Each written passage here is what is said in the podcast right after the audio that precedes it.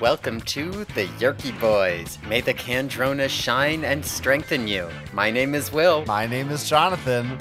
and we are The Yeerky Boys. Boys. Here today with book 33, The Illusion. Released in August 1999. Wow. You know what oh, that Oh, means, don't you? Summer. Oh, what, what does it mean? Birthday book. That That's true. It is a birthday book. Birthday book for the birthday boys. This would have been a birthday book for me. And me. Ah, well, Birthday book. Birthday birthday- book. Birthday bir- book. We didn't. uh, Birthday we didn't book. really mark the, the. Are you okay over there? I, I'm. Everyone's gonna be chanting birthday book, birthday book. okay. Happy I w- you know, I was wondering. Maybe that explains this because I was I was wondering. I looked in my copy of this book and I've got my name written in it in my little baby handwriting. Um, and that's I, I was wondering why That's did I write my name in this one? I haven't been writing them in the last couple. Maybe it was a because it's a birthday book. What a little dweeb. oh, nobody better take my Animorphs number 33, the illusion. That's mine.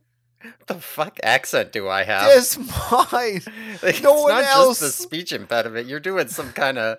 No one else can read about the uh the the horrors of war and child soldiers. Only Am I from me. like Boston or something? Yeah, shut the fuck up. anyway, Anyway, uh, this is another ghost written book. We're we're pretty much only doing ghost written books now uh, for a while. Um, this is written by Ellen. You're you you took French, right? Giraud, I would say Is that- Geroux. Ellen Geroux. Uh, who Is, is that French? Who says it's French? It's got a O U X. Isn't that French? I don't know. Is that not French? What How is the that? fuck do I know?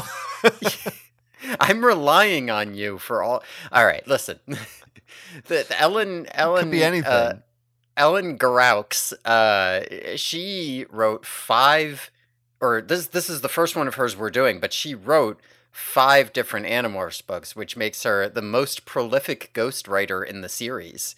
wow. So I'm that's kind of pretty cool. surprised that we're still hitting new ghostwriters. Feels like at this point they would have just found their stable, but I guess not.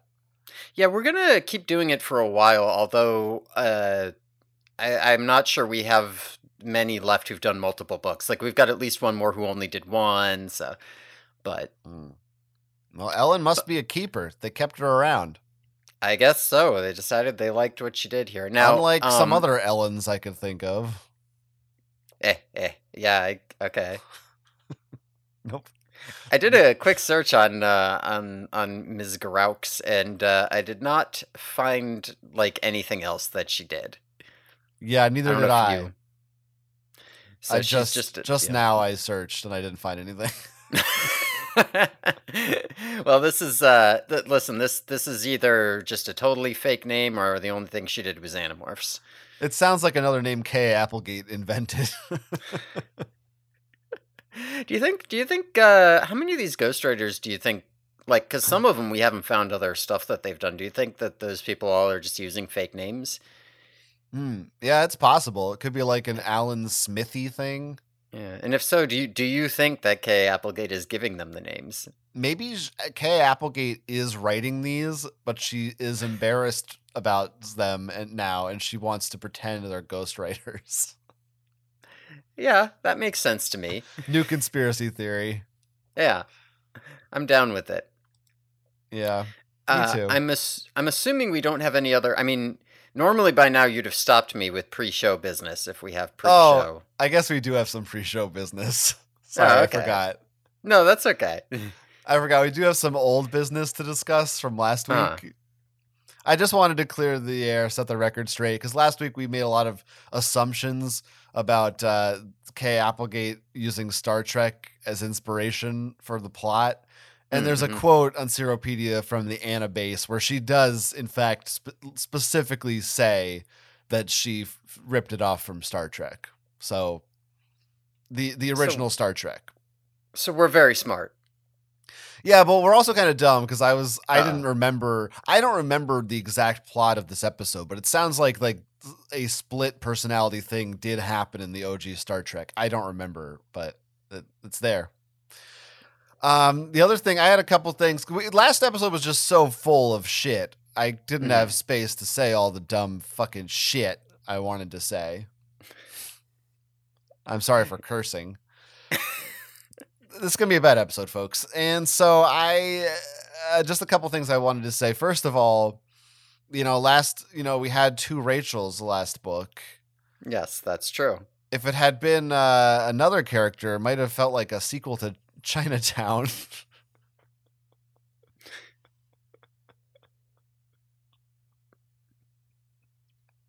you know what I mean? I don't know what you mean. If it had been a certain other animorph that had been multiplied, it might have felt like there, it was a sequel to the movie Chinatown. Okay. okay. The sequel to the movie Chinatown is called The Two Jakes. Okay. I made the same joke when we read uh, The Forgotten. Uh, so you assumed I would know that by now. yeah, I thought you would have learned it from the first time, Okay. But Well, it's a good it's a good joke. information just washes off you like water on a car. is that a phrase? I'm just I, I'm just not sure that that's uh worthwhile information. Well, apparently it, uh, you've learned your lesson now because fooling me once, shame on you. Fool me twice, shame on me. All right. and in, so in this time case, the it. me is you. Yeah, sure. I also I didn't we didn't really talk about some of the implications of the starfish splitting you into two people. Like Mhm. specifically it occurred to me that you could use kind of use the starfish morph tech to just create an army. like you could literally create life using this kind of a- method. Kind of a bad army. I don't know. I mean, we've only tried it once. How do we know that happens every time? Well, yeah, maybe it splits. pe- It just feels that if you're splitting people up, the the halves are not going to be particularly useful. Well, what if you keep doing it? You keep doing it from one person. This you keep splitting the splits over and over until they're just zombies, and maybe they'll just do whatever you say. I'm just saying, if the military got their hands on starfish morph tech, I feel like they'd they'd be all over that and they'd fuck some shit up. Sure. You, I mean, you can create life with this Yes. method. you can create life with this method. We already had uh, the ability to create seemingly infinite mass somehow, uh, just by like lopping off hunks of large animals and then morphing back and doing it again, uh, which I think we've gone over. But you are right; you're creating new life here. It just I just don't want the implications of that to go unnoticed. Well, it's, more. It's all you're just splitting old life. You haven't made any new life, right? It's just you know because each one of those is only half alive. kind of. Well, well, don't get Gordon Freeman involved with this. Listen, Anyway, what what what, what, what other implications about the starfish would you like to discuss? that was it. That was it. Okay. Okay. I just think there's a lot there that that someone could write us four paragraphs about in an email and compare it to a weird book or some shit, and we could Mm. read that later. okay. Yeah, that's true. Um, D- I, that's all the old business I have. Okay. I do have another one bit of new business. All right. Let's hear this new business. I'm just not. I just don't feel that. I don't know. I just don't know that it's the my strongest effort. I mean, we you don't have to, to if you if you don't if you're not feeling No, you know I'm not I- gonna make you no, do uh, anything that you don't want to do. I I'm I have to do it. You did. You sent me a lot of threatening texts saying, "Don't fuck up. If you Listen. don't come with something good, I'm gonna fucking kill you." Stuff like that. Yeah, but you you did last week. You came up with something good, so I don't know. Well, I know, but it's now it's a demand, and two weeks in a row, I have to come back here with a brand new parody song relating to Mhm. this novel. All right. Well, Don't usually refer to the Animorph books as novels, but I'm going to start. well, now that you've hyped it up so much, and we know how how good it is, and we're ready. Here's a little here's a little song as usual. It's related to the book, so if you haven't read the book yet, you won't know what you don't really know what it's about, but it's but probably you have. So this is for all of you freaks out there. Here we go. Here we go. Here we go.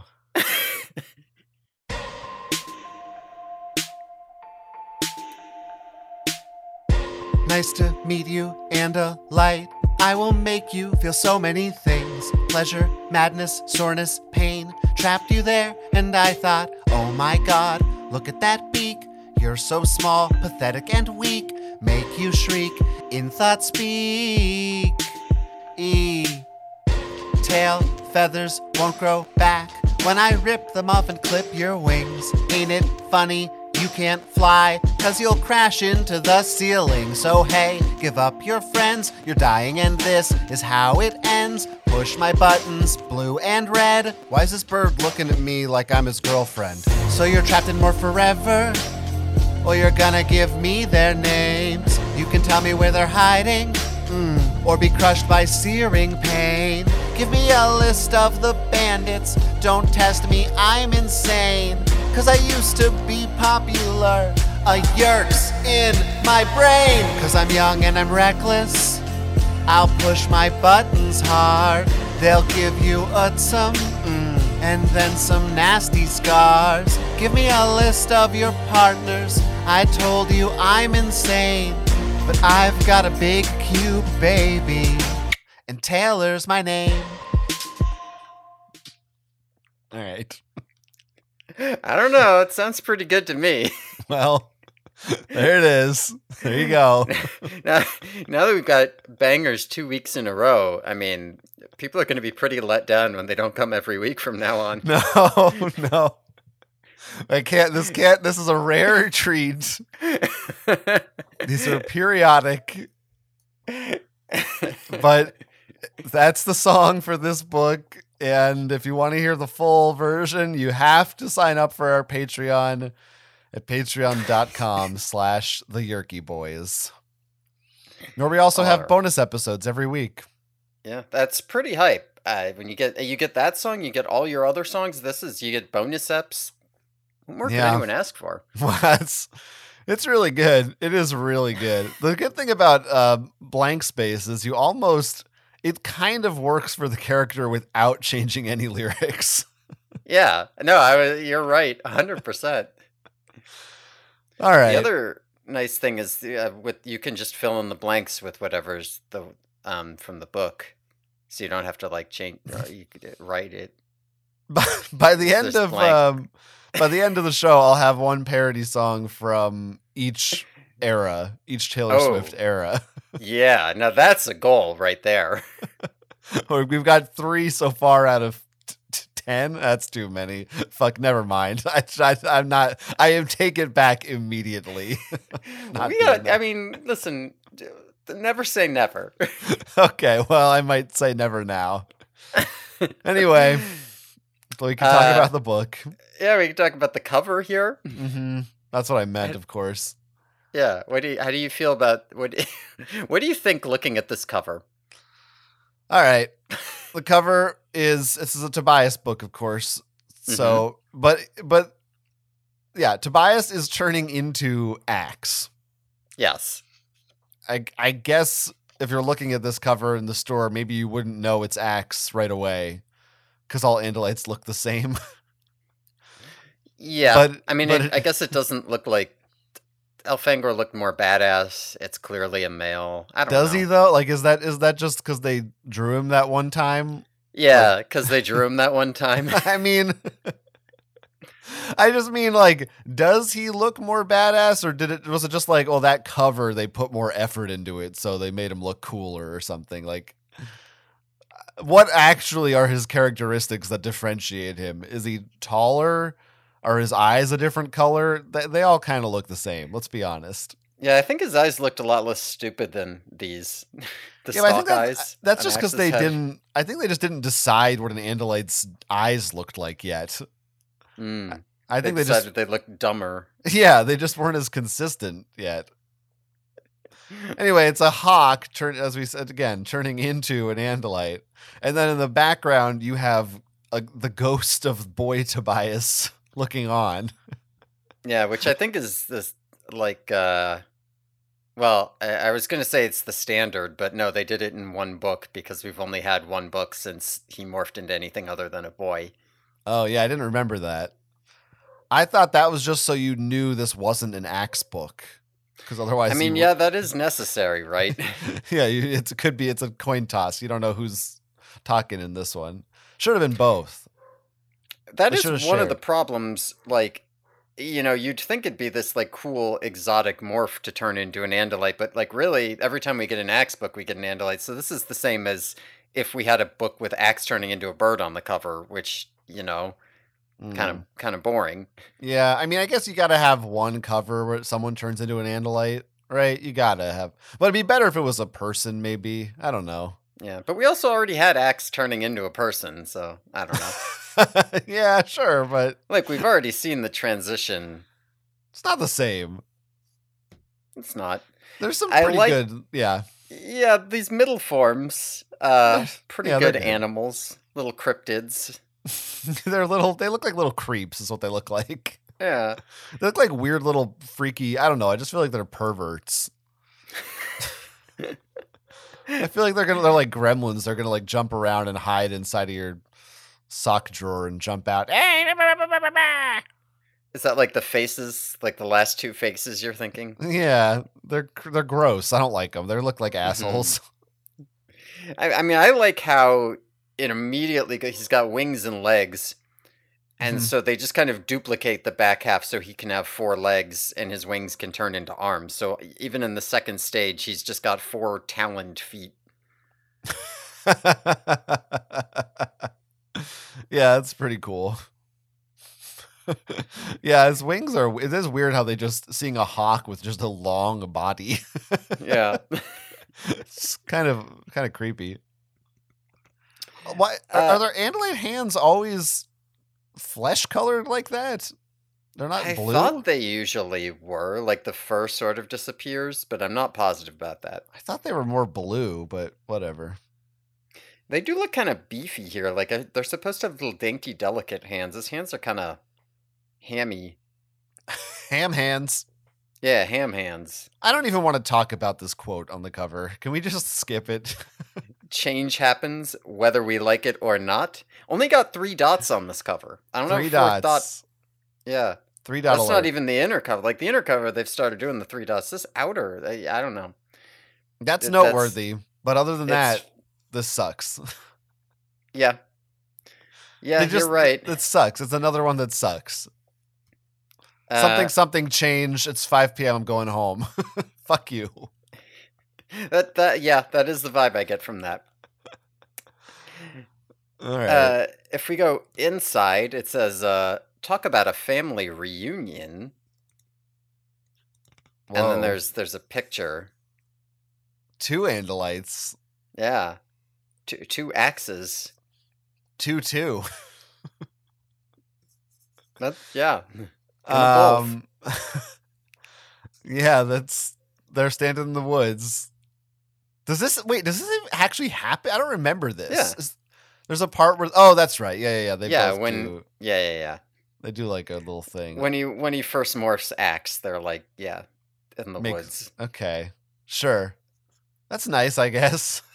Yeah, it's a nice. There's some like rays of light coming through. I, I honestly I don't know. I don't have that much to say about it. I guess No, there's it's- two. It's kind of boring. Yeah.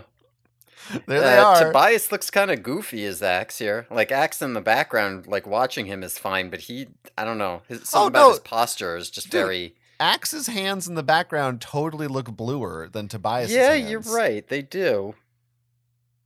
Or it's just because it was harder to like differentiate. Why is he so buff? His arms shouldn't be that buff. Yeah, it is weird. They, why do they not look identical?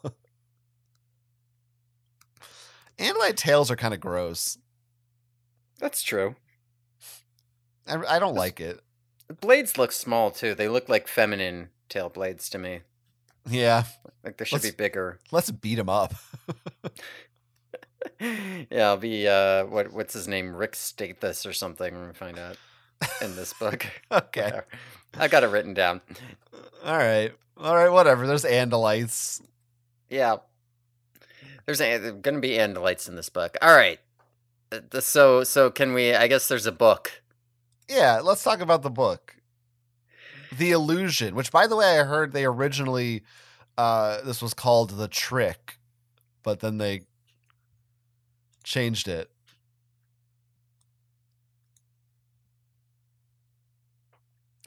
because it's it's not a it's no law it's not the trick it's it's the illusion michael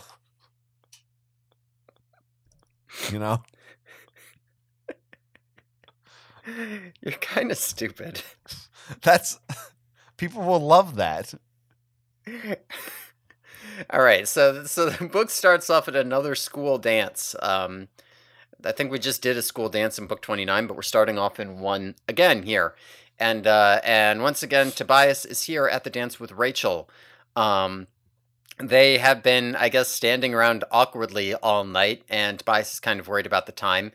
Uh, they Rachel pulls them out. They do like a single slow dance together, and then Tobias realizes he only has eight minutes left uh, before he gets stuck as a boy, and so he's panicking, and Rachel's kind of like, "Oh no, just stay a little bit longer." Um, and uh, Tobias runs off to go find a place to demorph, and he uh, along the way he runs into uh, uh, Chapman talking to Eric, and he also runs into an old English teacher of his named Mister Fayroyan, uh, who rec- who recognizes him. There's like a whole scene. He uh, jumps over one of those metal gates that block off the hallways and stuff, and he uh, manages to demorph uh, just barely in time to avoid uh, getting stuck as a human. Uh, yeah. So, I mean, first off, this is it was what four books ago they were at another school dance. well it's that means it's been six months this is the next dance I guess Yeah. that's fair. Yeah, Sure. they're happening like once a month. Yeah, sure, sure. which means they must be graduating soon which means it must be there must be in high school in the next couple books Yeah, yeah. Smart. probably september probably next book will be their the start of fall semester All right, I'll agree with that. Next book is is fall semester. i googled uh, the name Feyroyan. Uh huh. Probably shouldn't shock you to discover that there is no result other than animorphs Uh huh. It does not. what the fuck is wrong with her And now, when I seeing that name now, I'm looking at that and I'm like, I swear to God, there must have been an Andalite called Feyroyan at some point. yeah this is an alien name Yeah, this is not a human name Feyroyan Escafil Fangorn. I don't know. You nailed the it. i- You did Yeah. great.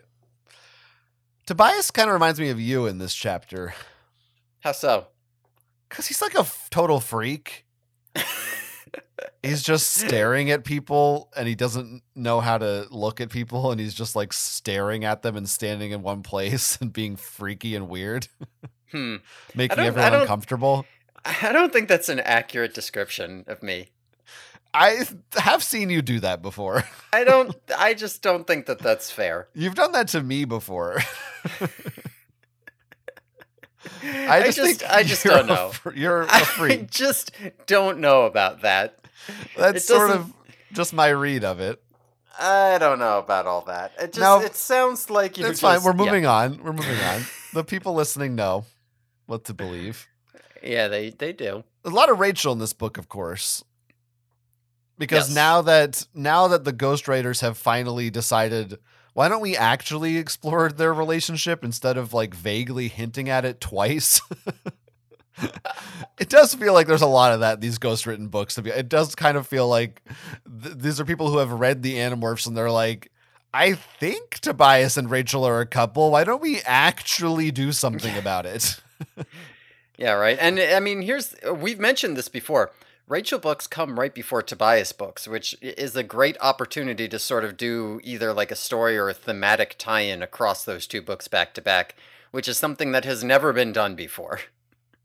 um, I, I think there's a little bit of that here. Well, they d- do not make a single mention of what happened to Rachel in the last book. They don't. That is true. I, there, when I say there's a little bit, there is like comparatively. Well, there is other connecting tissue between the two books, but not that part of it. I, so it's just like I don't know. She, it's fine. We all moved. She went through something horrible, a crisis that we all had to deal with, and now it's like two weeks later. Whatever. We've we've moved on. It's over. Who cares? It's done. Yeah. You know, it, it makes me wonder on these ghost written books because I like if you you know, maybe thematically there's tie-ins, but if we're not referencing specific events, like you do wonder like were these written month to month or did she send out a batch of them like kind of mm-hmm. have them outlined and send out a batch? And so maybe like I have some idea of where the books are going but I can't like the ghostwriters themselves can't reference the old books necessarily uh, I mean, the problem is that Mm. 30 and 31, like 31 did actively reference 30, but other than that, I don't know. Yeah, it's a good question. It's one of those things. uh, Who the hell knows how these were written? But there is there is one line where Rachel is talking to Tobias and saying she wants normalcy, hmm and she says she talks about their animorph life, and she says, "quote I don't like what it does to me, Tobias." hmm And I am reading that as for me the only indication, but I'm I'm grabbing onto it Hmm. of of growth within Rachel from the last book. I'm taking that as her lesson learned. She doesn't like. yeah, I mean, the problem is that she learned that lesson in book 22. Listen, there's So only so many lessons, still- okay? She still feels that way, which makes sense, but I don't know that she learned it last book. so she learned as- it more deeply. Hmm. I think she did. Okay. If that's what you think. It's deeper in her. Come on Yeah. now. Go on. So there is there is like a whole bit in here where it almost seems like maybe Rachel is intentionally trying to get Tobias stuck. Right? Or at least Tobias is worried that maybe Rachel is intentionally trying to get him stuck. Right? Cuz he keeps being like I got to leave and she keeps being like oh just stay. She gets like a whole conversation about you know their their relationship or whatever while he's actively trying to figure out how to leave and morph. Um, yeah, I don't know what I don't know what. Uh, so this comes up a couple times in this book. Mhm. I, I don't know that I buy it. To be honest, I don't know that they. I don't know if I'm supposed to buy it. I don't really believe. I don't know To if I'm supposed it? to, to buy to, buy it. I Continue. I just I don't think there's enough in here. I I never nothing has ever made me think Rachel would actually intentionally trick him into staying a boy forever. I I don't know. It, doesn't feel like she would do that. It, it doesn't feel like Tobias should think. I, I I don't know. I sort of get it, but I don't think that they pushed it hard enough to be believable in this book. That's fair, I think. Um, yeah, I mean, uh, I guess because you know, if you are looking at the, because I've I've said before, I've said before, like, oh, Rachel doesn't really want this. She thinks she wants this, but she doesn't um actually want this. And um, if I think about last book, I guess there there is kind of this idea that's like, do you think that maybe maybe Rachel is lying to herself that she wants Tobias to be a boy because like Tobias the boy represents nice Rachel, whereas Tobias the hawk represents mean Rachel, and she wants to be nice Rachel. I don't know. Yeah. Is that Yeah. something? Does that Yeah, make sense? No, that makes sense, but it could just be like, oh, I want. I don't just tell him to get in the bathroom and morph and demorph and come back. I don't know. like, why do we have to make this a weird thing? Also, Tobias, uh, like, uh, there's all this business of, oh no, that teacher recognized me. Maybe I'm in Mhm. trouble. Yeah, you like shouldn't be out in public at all. Remember the whole time that the Yeerks specifically targeted you because they thought you might be related to Elfangor and shit? like, Yeah. shouldn't they all? Isn't it extremely risky for him to be at this school with them ever? like, this- Yeah, I have similar uh, concerns about Ax. Uh, they don't really. He he's not human here, but later in the book he's going to be human, and uh, same idea. Like, what are they doing? yeah, it's a bit. Uh, yeah, I don't know. I don't know. They're stupid. They're stupid Mm. kids. I will say, as far as this dance goes, uh, my memories of this dance are are, you know, I hate to relitigate it, but it, they get all tangled up with the dance in twenty nine. Um, you know, when I. uh, When even for this podcast, when I was reading book, there's a scene in this where Tobias, like, yeah, I think I mentioned it. He jumps over like the metal gate, and I remember in when I was rereading 29, this literal reread, I was like, where's the scene where he has to jump over the metal gate? One of them has to do that, right? To get away from like Chapman or something. I don't know. Some of it feels kind of samey. I, I know it makes sense. There's going to be multiple dances, but uh, some of it does kind of feel like like oh the uh, school dance. That's a great opportunity to do something with Tobias and Rachel. Too bad we didn't do that last time we had it. I guess we'll just I don't know do it again. yeah, well, it's like Uh, you know, I sort of understand from a writer's perspective. I you need an opening scene. They're kids. They go to school. You want there to be like romantic tension. What's like a thing that happens at school? Your choices are basically class, an after school program of some kind, or a dance, I guess. And Tobias doesn't go to the school, so he's not in class and he's not in he doesn't play tennis or whatever. so he they sneak him into a dance. I don't know. Maybe that's all they can come up with. Yeah, need more scenes of Tobias hanging out in Rachel's room in the evening, or like maybe Rachel forces Tobias to be a boy and come to the mall, and he's like, "I want to fly." yeah, there's the mall too. Yeah. I don't Uh, know. Rachel comes off as kind of transphobic in this in this scene. Oh, where so? I have uh, the quote she says to him. Oh no, I lost it. Hold You're on. ruining your punchline here. It's not. Uh, it's not. I mean, I kind of. It's not. It's well, you know. I kind of mean it. She says. Uh, she says he says something about this body, referring to his human body, and Rachel Mhm. says, "You mean your body? The body you're in now is your body, Tobias. It's who you truly are, normally, naturally." just sounds. You pretty much could just replace that rhetoric with talking to a trans person, but I don't know. I mean, we haven't really talked about that. I mean, you could read anything into this some of these metaphors in these books, but maybe we have mentioned it and I don't it was a long time ago, but Tobias definitely I feel like could be read as a trans metaphor. I doubt it was intended as such, but I'm sure that I'm sure that some kids could relate to it in that way. I'm sure that that is a thing. I, I think he. It's hard to make him work because he's so like.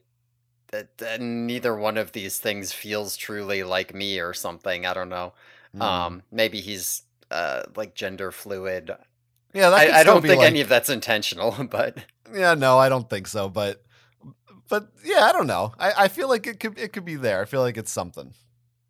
Yeah, sure. Get get some get some non cis white guy on our podcast, and they can uh, make all their theories about Tobias. No, I do think better that, job than us. No, I think that I am fine. I think I do a good job. Okay. Yeah. I don't need Uh, anyone else. Oh, Marco's the man though. Oh yeah, Marco's good. Marco's good in this scene. he has what like one thing that he says, but it's great. Yeah. this is a natural high, a good music high, uh, lots of girls in short skirts high, a people laughing high. This is fun. Do you two remember fun? I was like, hell yeah, I want to party with Marco, man. He he introduces himself with some line. It doesn't he like isn't it like from a song or something? I don't remember. I was gonna look it up Um, and then I forgot.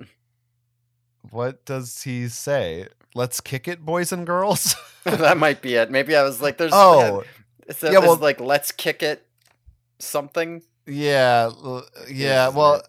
this was a. I guess this is going to be come up in the pop culture references, but Mm. because then Tobias says he was belting out lyrics like his first name was Ice or something. Mm. But so so I guess it's Vanilla Ice because he said like let's kick it. That's Ice Ice Baby. Yeah. Okay.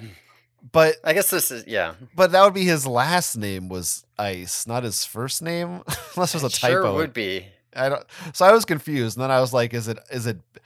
Is it? Um, Ice Spice?" Uh, How the fuck just was she even alive when this books came out? Probably not. um, old. yeah, it, it sucks when you're old. Yeah. Kids never get old. Eh, eh, eh. Uh, speaking of old, there was I did enjoy the little um bit in there where they're like stopped in front of a a bulletin board with like bird facts, and one of them has the lifespan of a red-tailed hawk at 18 years in the wild.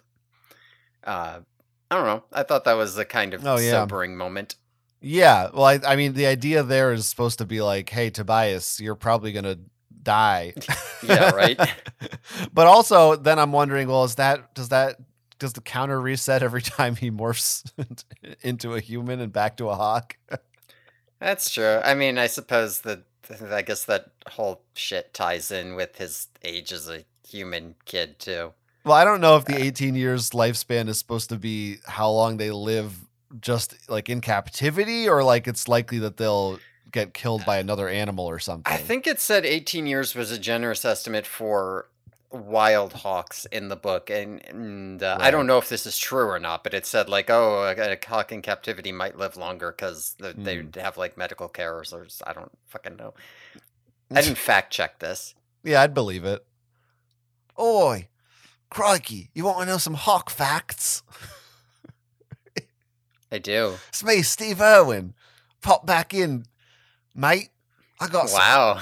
I don't know just about Australian animals. Also know about the red-tailed hawks from from the good old US. They, mate. Oh wow. Tell tell me a bit about those, Steve Irwin. I can confirm 18 years about in the wild. That's right. Okay, okay, that's a bit predatory though, isn't it? Ah, seems Don't just be. right to me. I don't, I don't, I don't know. if You can be talking In, like Aus- that in Australia, in Australia, it's more like 15 years. Things are different over here. All right, I, I think we, I'm just, Mr. Irwin. We're gonna have to ask you to leave the, Gotta the skedaddle.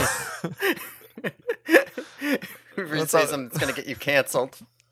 oh, he's nice. I hate when don't posthumously cancel people. You know, if they're dead, just let them be. Just let them be.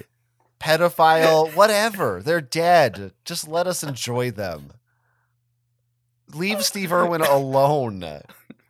I'm not saying he is a pedophile, but if he is, it's fine. Okay. uh, Um, Eric's at this dance. Yeah, and Eric's there too. Who gives a shit? Well, it's funny because Chapman is yelling at him for smoking. That is weird. They don't usually nowadays you wouldn't even mention smoking in a kid's book. I don't know that they have before either. I don't remember it mention of cigarettes. I think like they said they told Ax it was bad to eat cigarette butts. Oh, that does sound familiar. I think that's about as far as they've gone there. yeah. Tobias seems like a kid who would have started smoking. Like if he didn't become Yeah. a, a, an Animorph, he would have been in with a bad crowd. I think Yeah, I, I agree. I think Tobias would have been smoking. one of the few things that separates him from you because you're too much of a pussy. Yeah, that's right. Yeah, I never smoked. I'm a Yeah. good kid. I smoked a pack a day. oh, really? All right. So, okay. That's Eric why I was at- sound like this. Eric was at the dance, and um, this show's fucking stupid. What's who's listening to this? okay. Keep going.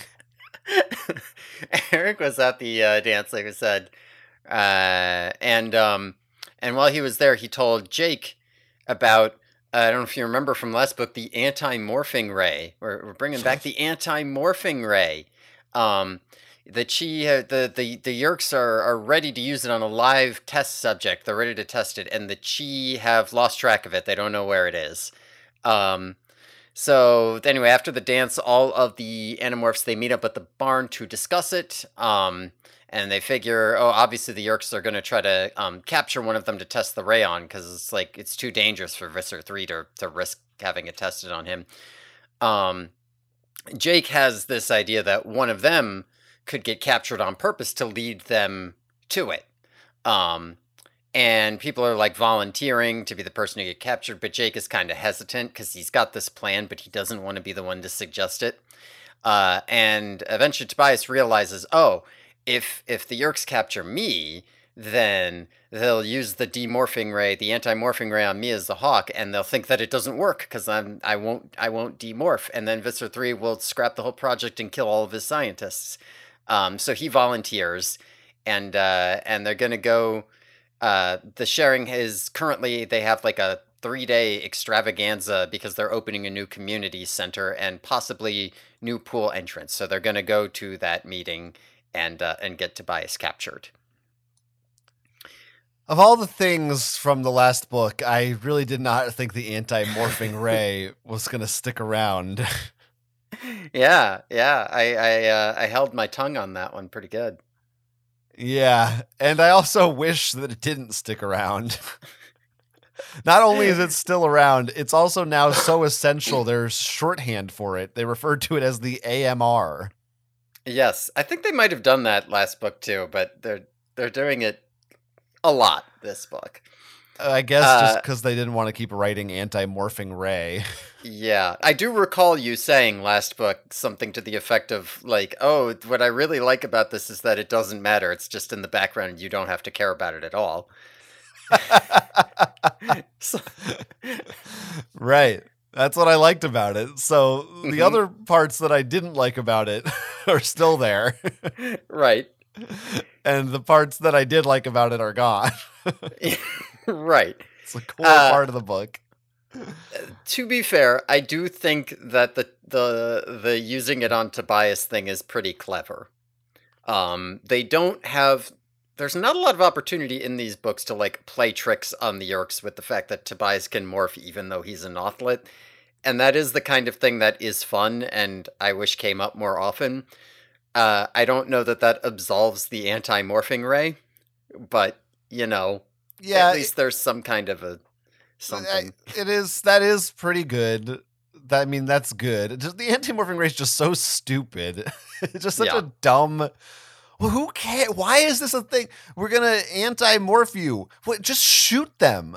It's fucking stupid. But John, but John, it's the ultimate weapon, as Tobias says. If they get zapped with this, they'll have to demorph. It's not the like a Dracon beam where weapon. they wouldn't have to demorph if they got zapped. so it's so ridiculous to, to, to convince us that this is the ultimate weapon. It's ludicrous. And also. Uh the ray they say is ready for human testing now. What what were they doing with it before? What were they testing it on? Nothing else. Well, they were just building it before, and now how, they're ready to test. Although you make a strong point. they said, did, did they use the phrase "human testing"? I think you they do. I I wrote it down in my notes, so unless I got it very wrong, I think they do. Hmm, I feel like Eric messed that one up there a little bit. Yeah, Eric's dumb as usual. Ready for andalite testing. Right, is what it should have said. And but but, but what? How do they? How do they know it works at all? I mean, uh, they they they need. How do they even like? what science even allows them to hypothesize that this will work? How does it work? What yeah, I mean, like, is it? it's weird because, like, you know, you you can imagine, like, if I know a little bit about morphing theory and blah blah blah, then like maybe I can say, ah, well, theoretically, if I do this, this, and this, it's gonna undo whatever, blah blah blah, z space bullshit.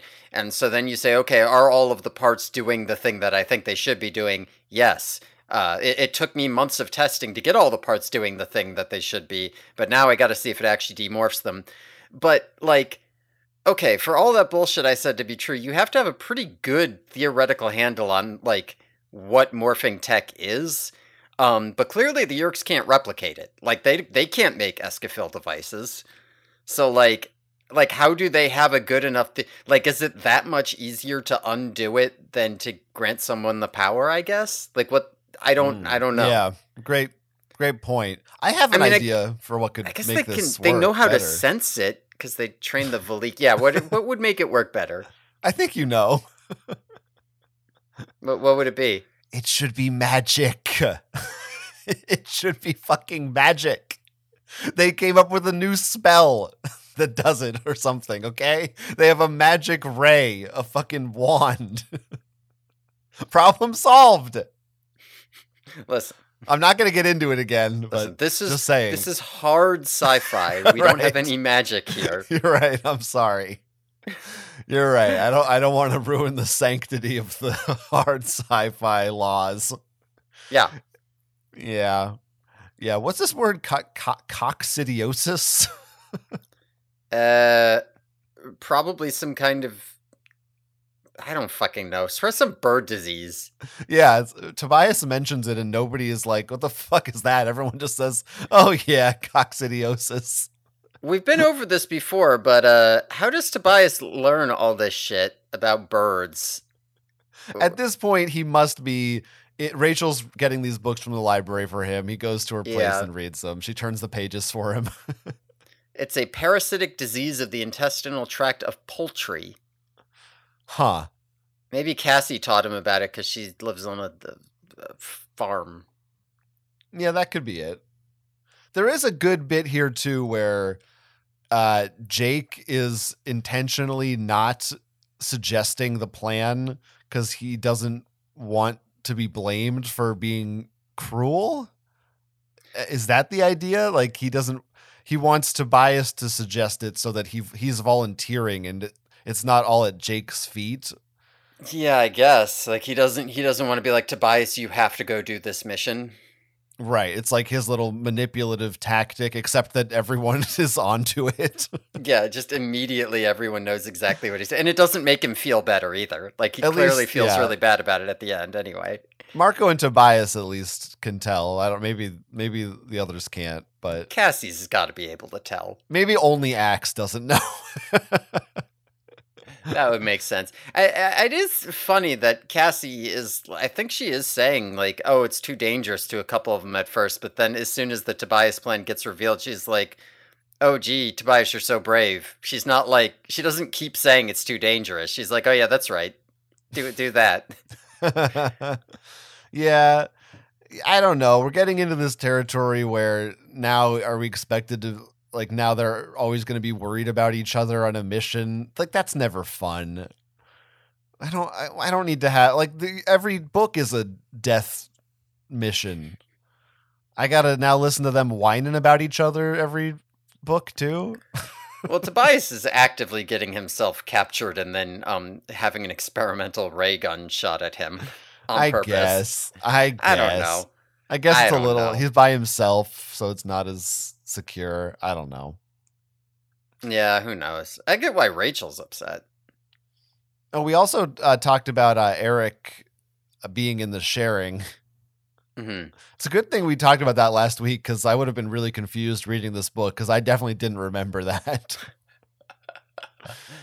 so that helped. Yeah, no, he's a sharing member. And Again, that's uh, right.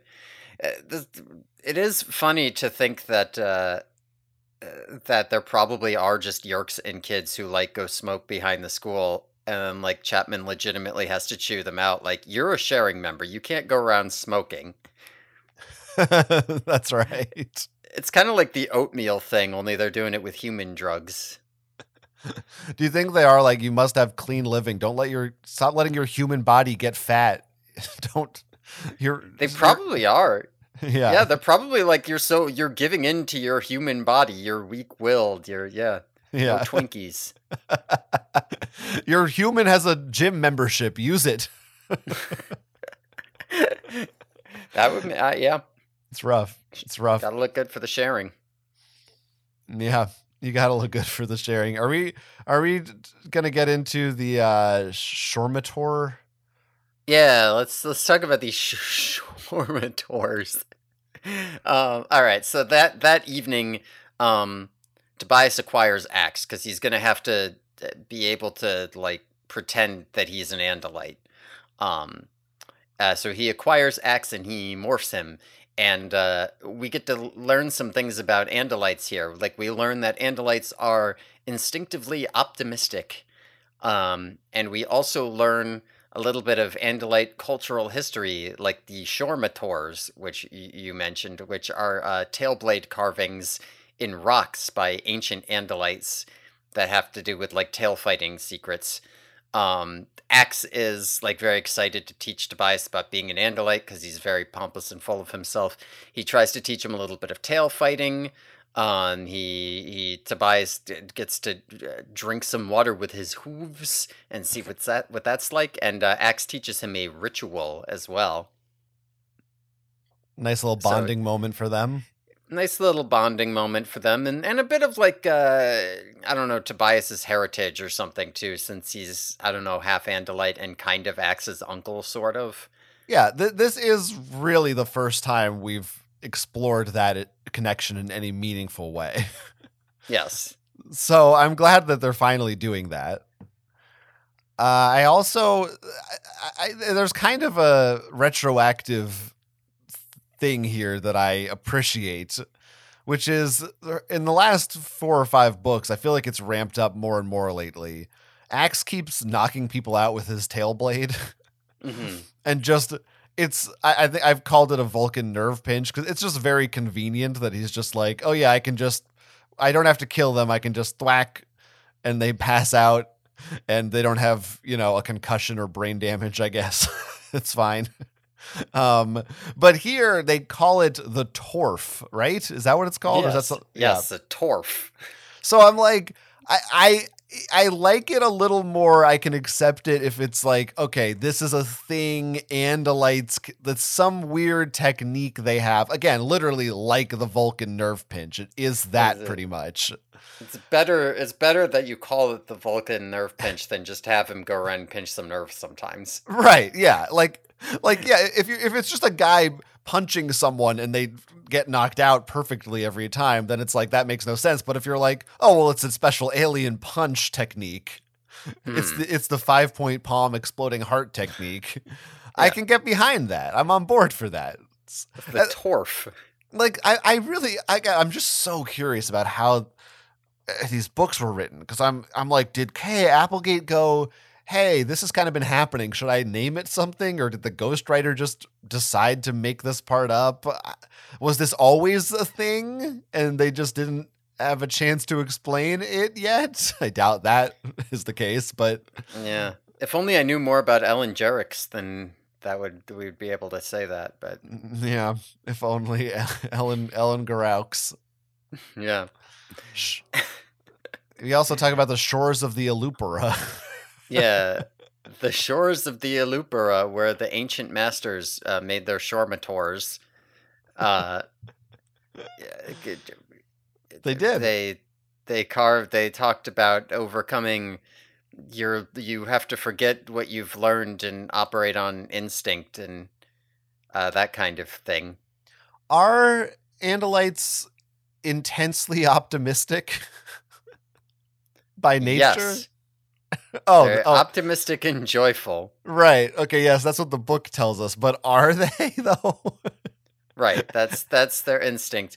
They they do a lot of work to temper that, but that's uh, inherently, fundamentally, that's what what they are by instinct. I do. I mean, I don't think this is something that has been demonstrated at all before, but I I kind of like it. I think that's interesting that uh, we the Andalites, as we know them, are so militaristic, Mhm. and and this idea that that's all nurture, so to speak, versus nature. That they're just raised and trained in such a way to suppress their their instinct to be joyful.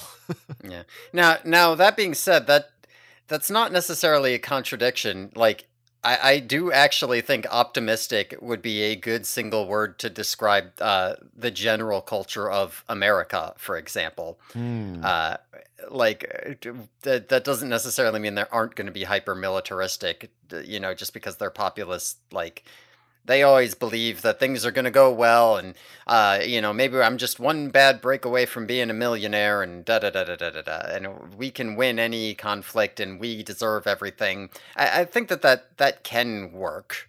It's not really explored, but it's. I don't think it's. Yeah. yeah. Yeah. It, it, it- these the, the, and I think we've gone over this before too, but they, these always uh, these things always make me wonder what it's like to morph a human, right? Like I morph an Andalite and I say, "Oh wow, it's, it's I'm so optimistic." What what what does Ax think when he morphs a human? As far as I can tell, all he thinks is me hungry. Like, is that what it's like to be a human? I think yeah, yeah, I think that is. That's what it's like me to be want me. food. Yeah. Cinnamon bun. Taco Bell. I guess my maybe another issue I have with this is wh- uh, why is it all Andalites are optimistic? Why not just Ax? Why how why are we how does Tobias extrapolate? Oh, I feel really optimistic. That must mean all Andalites are like this. Now that's just making them kind of a weirdly Well, it's uh, instinct. That's your instinct, right? He doesn't have Ax's mind. He only morphed, so he only gets like the instinctive drive that Mm. most Andalites have. mm, The the way humans have an instinctive drive to eat hot dogs.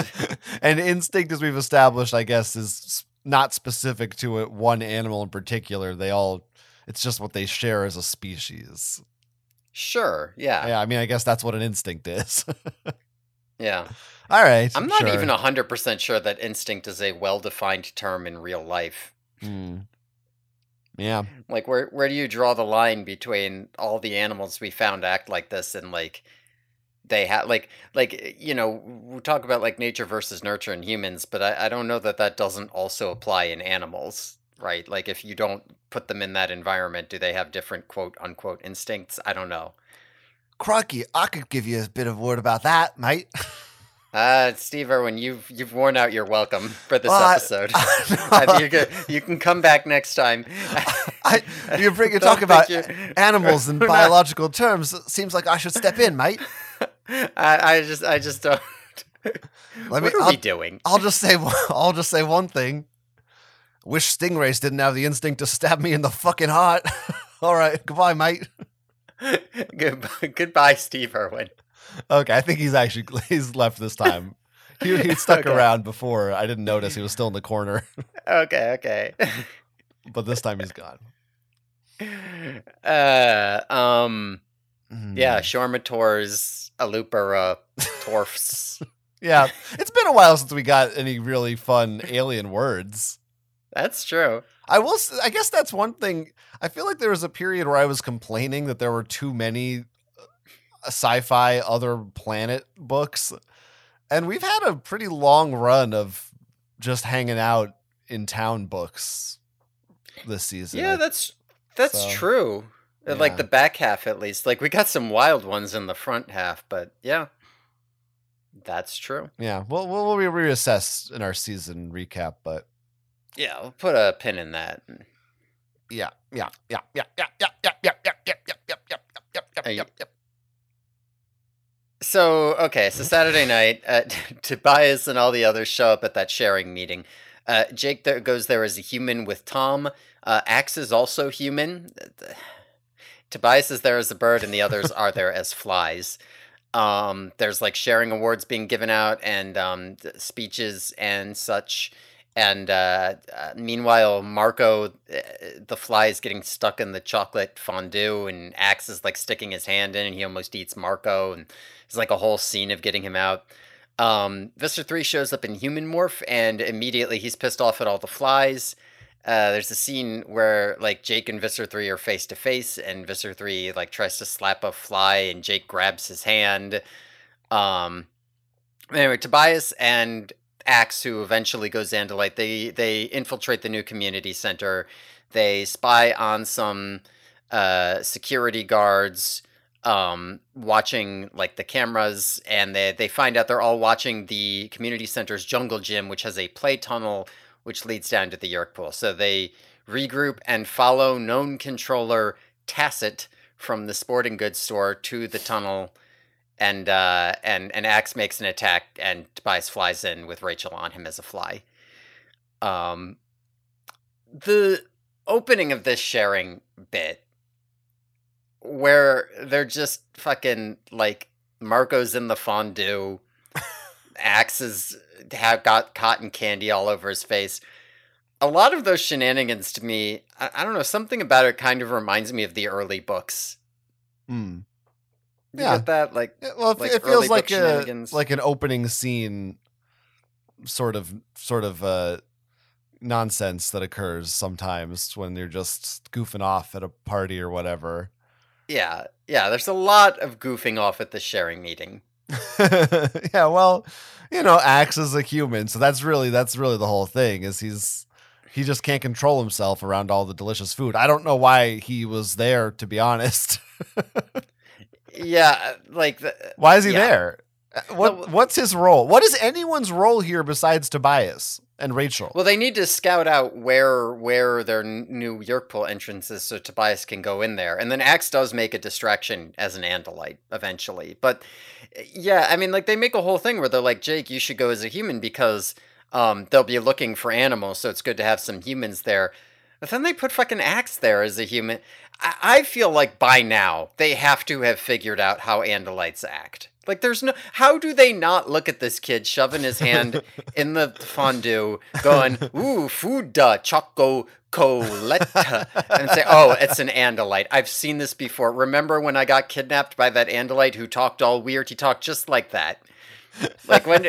yeah, they just they just Yeerks don't understand humans. They're just like, yeah, these humans are so weird. They're always doing shit like that. The human hosts are just like, I don't know, he's a weirdo. yeah, yeah. They're feeding them that info and they're fine with it. I I wonder, I like that Jake is there because Tom is receiving an award. hmm I want to know is he what is the the award he's receiving? Does it does it mean something in the Yeerk community? Is he being promoted or is it just like we we need the sharing to look like we do stuff, so we drew a name out of a hat. Tom, it's your turn to get a special honor at the ceremony, but none of it means anything. You I know, was getting the sense from the speeches that that Tom was being like this was a legitimate Yeerk Award that could have been presented in a stadium of Hork-Bajir, but they decided to do it at the sharing instead. But I I, I don't know if that's true. They so the Yeerks really give say. awards like I don't know. Who's in charge of what is that? Is Visser 3 like employee of the month? Good job, Yeerk. What's what does that mean? You get to be promoted to a better human or something? Like what's the I- I just have a lot of questions about the logistics here. Yeah, those are all reasonable questions. Um, it feels like they should have awards like medals and stuff because they're like a military. It also feels like Visser Three would never give those. Maybe Chapman's in charge of that. Yeah, someone else does. Yeah, it feels like Visser 3 would not the the Yeerk culture as we know it, at least the sect that is uh, run by Visser 3 doesn't seem like they're the type to have like celebrations of any kind. I feel like they just do their host thing and then they have meetings about killing humans and then they go home. Like that's it. Mm, That's why they love the sharing so much. It's their their they have an excuse to throw parties and have a good time. It's again the human instincts taking over, Yeah, infecting them. that's right. I also wonder who Visser 3's human morph is. I don't know that we've ever. I guess it's just some guy he killed. Yeah, could be some guy he killed. Could be somebody he uh, did a Frolis maneuver on a couple of people he killed. sure, I'm sure he did that. What did we decide? He was, I think it was like uh somebody in like the um Max Leach. There was some guy in there was some guy in like the uh the dedication pages at one point called Max Leach and I yeah, I think that's his I think that's Visser 3's human morph's name. okay, all right, that's pretty cool. Yeah, Max Leach. Yeah, it makes sense, right? Uh, did we get to the Hork-Bajir that are playing poker? yeah, they do the dogs playing poker thing, but with Hork-Bajir. Can I please get a painting of that? I want that so bad. Just the dogs playing poker, but it's Hork-Bajir. It'd be great. Yeah, it would be good. If you're a a, a diehard Yeerky Boys fan and you want to send us some uh, fan art, If someone sure hasn't done that, if someone hasn't illustrated this specific scene that lasts for two pages in book 33 of Animorphs, then I don't even know what's going on. I bet someone has. I'm not gonna lie. I don't think they have. Search for it right now. Let's bet.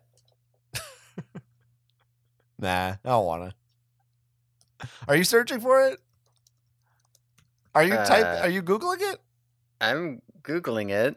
Wow, Um, I'm sure. I really, I didn't think you would ever look something up during the show. Oh, oh, I found something. No, come on. I, I found something. it. You did not find it's hentai, isn't it? Just click and see. Oh, I've been sent. I've been sent a link to a Reddit fan art challenge. Oh my god! Someone fucking drew it. Oh my god! I hope Well, you're happy. Well, thanks to user torrential, but it's a se- T seven instead of a second T in the name. We'll have to post a link to this in the show notes. hmm Um, that's pretty good. Yeah. I do think it's good. there they are. There's the Hork-Bajir playing poker around the There table. they are. Holy yeah, shit! Little, little pencil and paper drawing here. That should have been the inside cover. Yeah, right. But then, then they couldn't have put the andalite in it. No, they could, look. He's in Well- the fan art. He's watching. Yeah, that's true. They were watching, although I think Tobias was a bird at the time. But they could Ah, have just, whatever. you know, artistic license. Yeah, they don't. Yeah, Who cares? you're right. Well, now I need to commission someone to paint this, use this sketch as an outline and paint it. And this is going on my wall above the contact- fireplace. Contact Torrential and uh, see what they say. I will. God damn. I can't believe it. Nothing Oh, better on a, on a podcast than when the hosts discuss something that is purely visual. yeah. Especially when we weren't even planning to. See, you have you honestly have no idea. anyway, Uh, Mhm. Yeah. I No, what know. are you? What I you was going to say about Tobias? I don't know. He said something. To, I wrote down that Tobias can bullseye womp rats in his T16. I don't even know where that is riffing. I on. think he says something about like they're like, "Are you sure you'll you can?"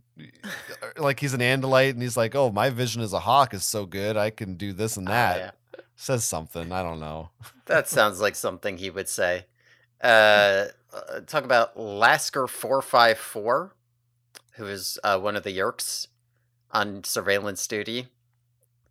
Uh, Right. Or I'm sorry, Laxar. Laxar four five four. Uh, I also appreciate them getting pissed off at Visser three and uh, and just being like, he gets all mad about the fucking flies everywhere. You know, and he, then he decides to hold an outdoor event. Yeah, like we can keep every animal out of an outdoor event. The fuck is his problem? yeah, I mean, even the controllers are like, Visser 3 is fucking stupid. Yeah, no, they are not birds. What are you going to do about it? Yeah, can't really stop it. This one security guy has apparently been forced to stare at the s- uh, camera screens. what the fuck's the word for that? Yeah, the, the security footage. But Yeah. he, like, if he looks away, he'll die, is what we're assuming. Yeah, yeah, because they just like do not move their heads or look away at all. And Tobias is like, "Oh, Mister Three probably said he'd kill him or something." Yeah, which is also which is still ridiculous. Like they don't they, they know he's not in the room. yeah. But what if he walked in? You never know. Wait, isn't he on the cameras? Probably. That's probably true. Well, I think most of them are pointing at the tunnel that leads into the, the little Okay. kitty tunnel. then it's it's just the guys in this room, the guy watching the screens that I question. There's also a bunch of guys playing poker. So what are they doing? Mr. Yeah, Three right, didn't they're- threaten them with death. Yeah, no, I guess poker's fine. Uh, now these one of these guys here, you know, the, Tobias has given them nicknames based on uh, what they're wearing. And uh, if any of you, you out there are Rex Morgan fans, you might have uh, given a little What? shout Oh. when, when he referred to one of the guys as Muddy Boots. Oh my god. this reference is for no one. it's for you. Cross, I did it for you. the crossover of Animorphs rereaders and Rex Morgan fans.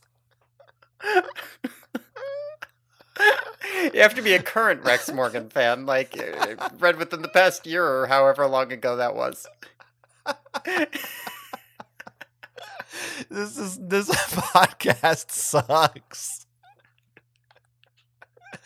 God damn it. Just don't don't look it up. Don't worry about it. It doesn't it doesn't matter. Yeah, I don't. I don't know. If, believe it or not, Rex Morgan uh, is not worth your time. oh my god. Jesus Christ. Oh fuck. All right. So All right. this tunnel. So they they went in the tunnel. Uh, like I said, Ax is running a distraction while Tobias goes in the tunnel. Rachel's on him. She's like a fly. All right. She's like a fly. She's gonna ride a bird. She can't That'll see be- where Jake is. You'll make that one for next time. That'll be the bonus song. okay. so, so Tobias uh, go, goes to the tunnel. He immediately comes face to face with a whole bunch of uh, Hork-Bajir and uh, Chapman, and also a very pretty, preppy-looking girl uh, named Subvisor51 or Taylor, who uh, he says looks a lot like Rachel if she were several years older. Um, she has like a high-tech prosthetic arm that she ends up like punching Tobias with uh, he pretends to demorph uh, into an Andalite, and as soon as he does that, uh, Taylor immediately fills the room with uh, a stun powder, I guess, and uh, and everybody drops over stunned except for her, like including Chapman and all of her work because she took the antidote. Um, so Tobias is uh, is taken paralyzed and half morphed away, and Rachel falls off him because she can't hold on in fly morph. Uh, so so she is not going to be able to follow, and no one knows where Tobias is going. Um, so he, he Tobias is taken away. He's taken to a clear uh, holding cell. It's like a, a small little, I don't know. It's clear walls in the middle of a room, and uh, he immediately demorphs, or as Taylor assumes, he morphs back into a bird. Um, Visser three shows up and he calls in. S- Syngert, Synagogue. and sing and sing s-i-n-e-g-e-r-t and sing his two devoted scientists um, to test the ray on tobias. And of course the ray doesn't work uh, because he's already demorphed. And visser 3 dumps uh, the scientists into a Taxxon pit. Um, and he's like uh, sub-Visser 51 uh, make sure this guy demorphs and then he leaves Tough break, uh, buddy. Tough break, buddy. First thing we discover here is that Visser 3 has a Rancor pit, but it's filled with Taxxons. oh yeah, that is what it is. That's pretty good. Well, Rancor, a Rancor pit, not a Sarlacc pit. no, no, not a Sarlacc pit. Kind of the, same Sarlacc's like out in the open, just a natural pit. This is like a trap door in the floor that just opens up. Yeah. Okay. Yeah. I'm just not. I Yeah. just you know I hear blank pit. I think Sarlacc. Hmm. That's fair. Do they call it a rank? Do they refer to it as a? I don't know if I've ever heard anyone call it the Rancor pit. Yeah, I mean, I guess I was just uh, thinking it's the because I, I was thinking of this as the Taxxon pit. So you know, then I was like, it's like the Rancor. So Yeah. I call it the Rancor pit now. yeah. I mean, it's yeah. Why not? It's a fine name for it. Yeah. I have questions about this tunnel.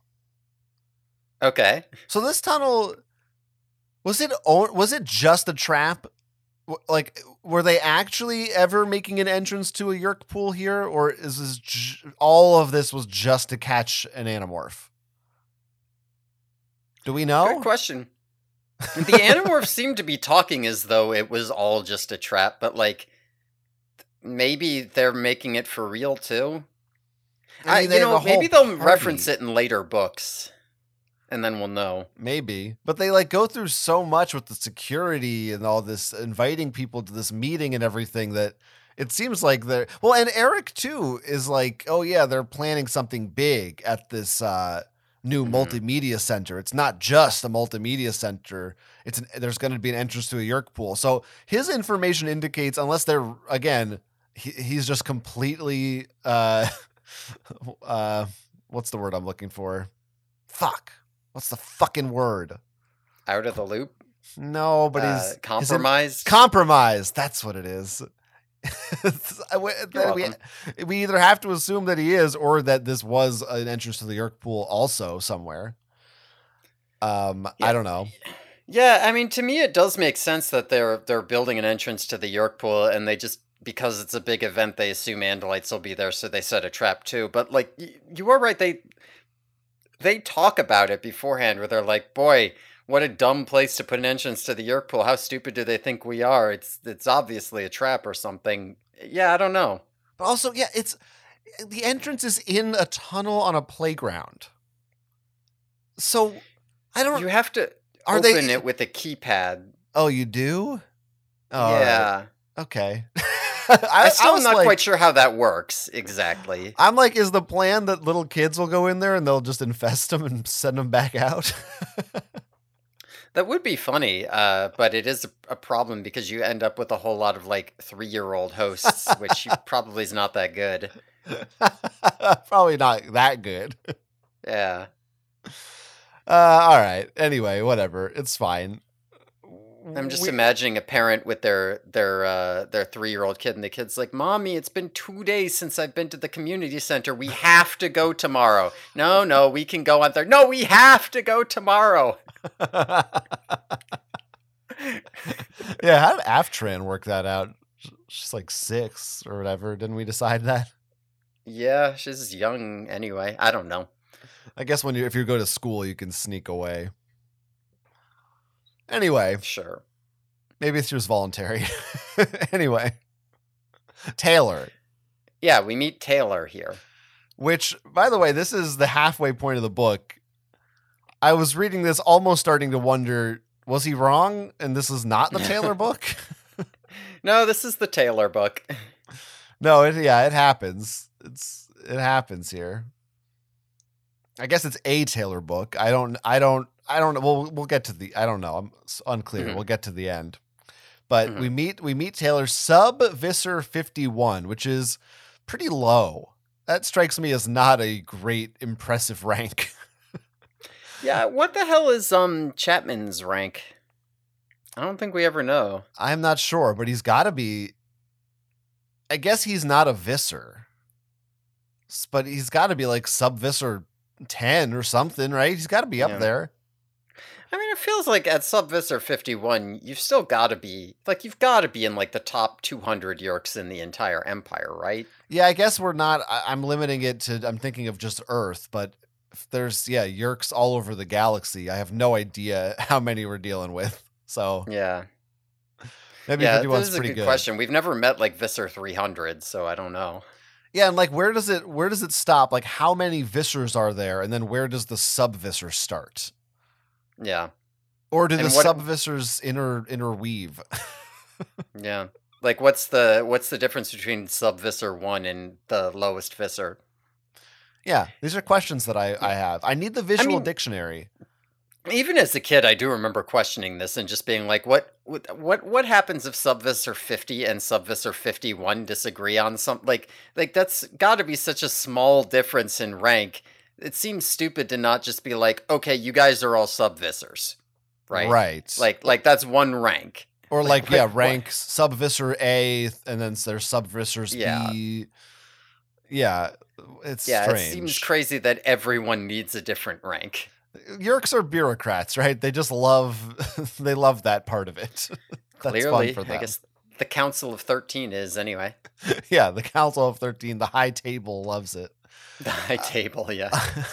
um, uh, uh, uh, I had something else and I lost it. I mean, Oh, yeah. So Yeah. What? Also thought it was kind of interesting. Speaking of Chapman, she calls him Chapman. Do we, Yeah. do we we don't know Chapman's Yeerk's name. She just calls him Chapman. Yeah, it kind of makes sense that she would, as we learn more about her later. But that is a good question. Do we ever? I can't think of Chapman's Yeerk. Uh, I mean, Seropedia would know, but yeah. I mean, would it? well, you're right. Oh, oh yeah, that's right. It's fucking Iniss two two six. Yeah, the Why do I? I know that. That's I know that name. Why is it so? When did we learn that? Because it's very familiar. We learned that like right off the bat, like book one or two. Like, does he tell you that? How do you find out? Uh, yeah, I don't remember how you find out, but like at the very least, like we see some shit with like him talking to Visser three in book two. Maybe it's just so memorable because it's like the first time we hear a Yeerk's name. hmm I don't know. Anyway, all right, sure, great. So that's it's still weird. Why doesn't she call him Iniss two two six? Whatever. I guess it's just easier human brain. I think it kind of makes sense because we're gonna see that Taylor is a little bit more, uh, a little bit less yeerky in her behavior. Like even here, we Hmm. see like she starts off kind of acting like less like a sub Visser and more like a petulant teenager to Chapman. Like she has a whole lot of things where she's just like, "Shut up, Chapman! Oh my god!" it is. Yeah, I, I don't know. How much should we talk about Taylor right now, or should we wait until Yeah, more is I'm kind of, uh, yeah, I've got the reveal stuff later, but hmm. All right. Well, we can start with just the fact that she's got an Iron Man hand. oh, that's true. Yeah, She's got. She just like shoots shit out of her arm. she's got spores and lasers, probably. Yeah. I wish she, yeah, I wish she did shoot more shit out of her hand. Why doesn't she use uh like? Why doesn't she use lasers? She should have a laser hand. Yeah, like it should be like Inspector Gadget over here. Uh, That's I a good idea. the first thing I did think when we were introduced to her was maybe Taylor is kind of like for the Yerks the equivalent of the Drode. How so? Well, you know, like the Drode is Crayak's evil little guy, and Taylor's their evil little guy. Oh, like she? like she's No, gonna be I don't the, get it. the like she's gonna in charge of the mission of the monster of the week cases. She's there when it's like, well, Visser three is a little too big for this, so this is a Taylor thing. Mhm. this is a Drode thing. I don't know. I feel like if if you're if we are playing chess, like on the two sides, that maybe Taylor and Drode would both be rooks or something. you know what I'm saying? If we were playing chess between Crayak and Visser three, And Yeerks, yeah. His pawns would be howlers. and he'd have a Drode. I don't know what the rest of that's getting filled out with. well, you have to read the rest of the books to find out. Mm, okay, okay. One of oh, one of them is is um, mean Rachel. Why Mm. didn't the, the Drode should have gone after mean Rachel? Right? They're Like always in- trying to like last book, the, the Drode should have showed up. You mean? Yeah, yeah, because remember when they're always in the the Drode's like Rachel, the Crayak would love to have you on his side. He could have Me and Rachel would have signed up in a heartbeat. That's true. Drode should have showed up. What the fuck was the Drode doing? Missed opportunity. Yeah, I think the problem is that the Ellimist also wants Mean Rachel. Is there a pact that they're not allowed to fuck with them like that? Maybe is that part of the rules? I don't know. They've got rules. Who knows what their rules are? God, I love the Drode. I miss him. well, Sorry. All right, Taylor. We have we Taylor keep though. the Drode in our thoughts. Yeah, we have Taylor. Okay. yeah, we do have Taylor. I do, I do like Taylor as a character quite a bit. Um, I, where I don't like the Drode. Uh, all right, so okay. Um, Drode's What- better than Taylor. Go ahead. excuse you. So what follows here is a very uh, long series of segments, and I'm I'm just kind of kind of put them all together here, but like it lasts a long ass time where uh, Taylor is basically torturing Tobias to try to get him to demorph into an Andalite. Um, she has a button that she can press, a red button that makes him like feel pain directly, like it taps directly into his nervous system, makes him feel pain. Uh, it uh, I don't know if any of you are familiar with um, the Harry Potter series. It's kind of Mm. problematic, but it's kind of like the Oh, I'm aware of Cruciatus curse from that. If you know anything about that, Is that how you say it? is that right? I don't know. I don't know how you pronounce it. That's how I always said it. Maybe I'm wrong. I'll let you know. I haven't unlocked that one in my game yet. Whoa, somebody's being a real problem head here. Um, all right, so Tobias, uh, he like turns to his inner hawk to survive it, right? His like primal hawk brain can handle it better than the human. And um, as the waves of pain pass over him, we start getting these excerpts from his life that are written, these like long passages written like in italics, uh, where we're getting like all his negative memories. We uh, like do a scene where like he makes a, a drawing in school that gets selected for a prize and he tries to show it to his uncle and his uncle tells him to fuck off. There's like a bit where a bully uh, named Rick Stathis beats the shit out of him, uh, that sort of thing. Um, he's like banging against the walls and losing feathers in his real life. Um, and uh, anyway, he's not breaking. And uh, Taylor figures out, oh, it's because he's um, he's retreating into the hawk the hawk morph. I have to bring out the the sentient andalite or whatever. Um, so she also has a blue button that gives pleasure. So she presses the pleasure button to make him happy. Oh, God. Excuse you? what, what are you doing over there? No, not. It's just this is very. It's a little bit obscene, is all. Hmm. Well, anyway, she, she presses that button, and uh, and he get he gets like happy memories. The same thing with the uh, excerpts and stuff. Um, notably, uh, the the most notable to me is that when he remembers some lady named Professor Powers who caught him stealing berries as a child and invites him into her house and bakes him stuff. Anyway, she's like switching back and forth between the pain and the pleasure, and, and like taunting him that he'll be trapped as a a, a, bird soon. I mean, how many goddamn fetishes were born out of this?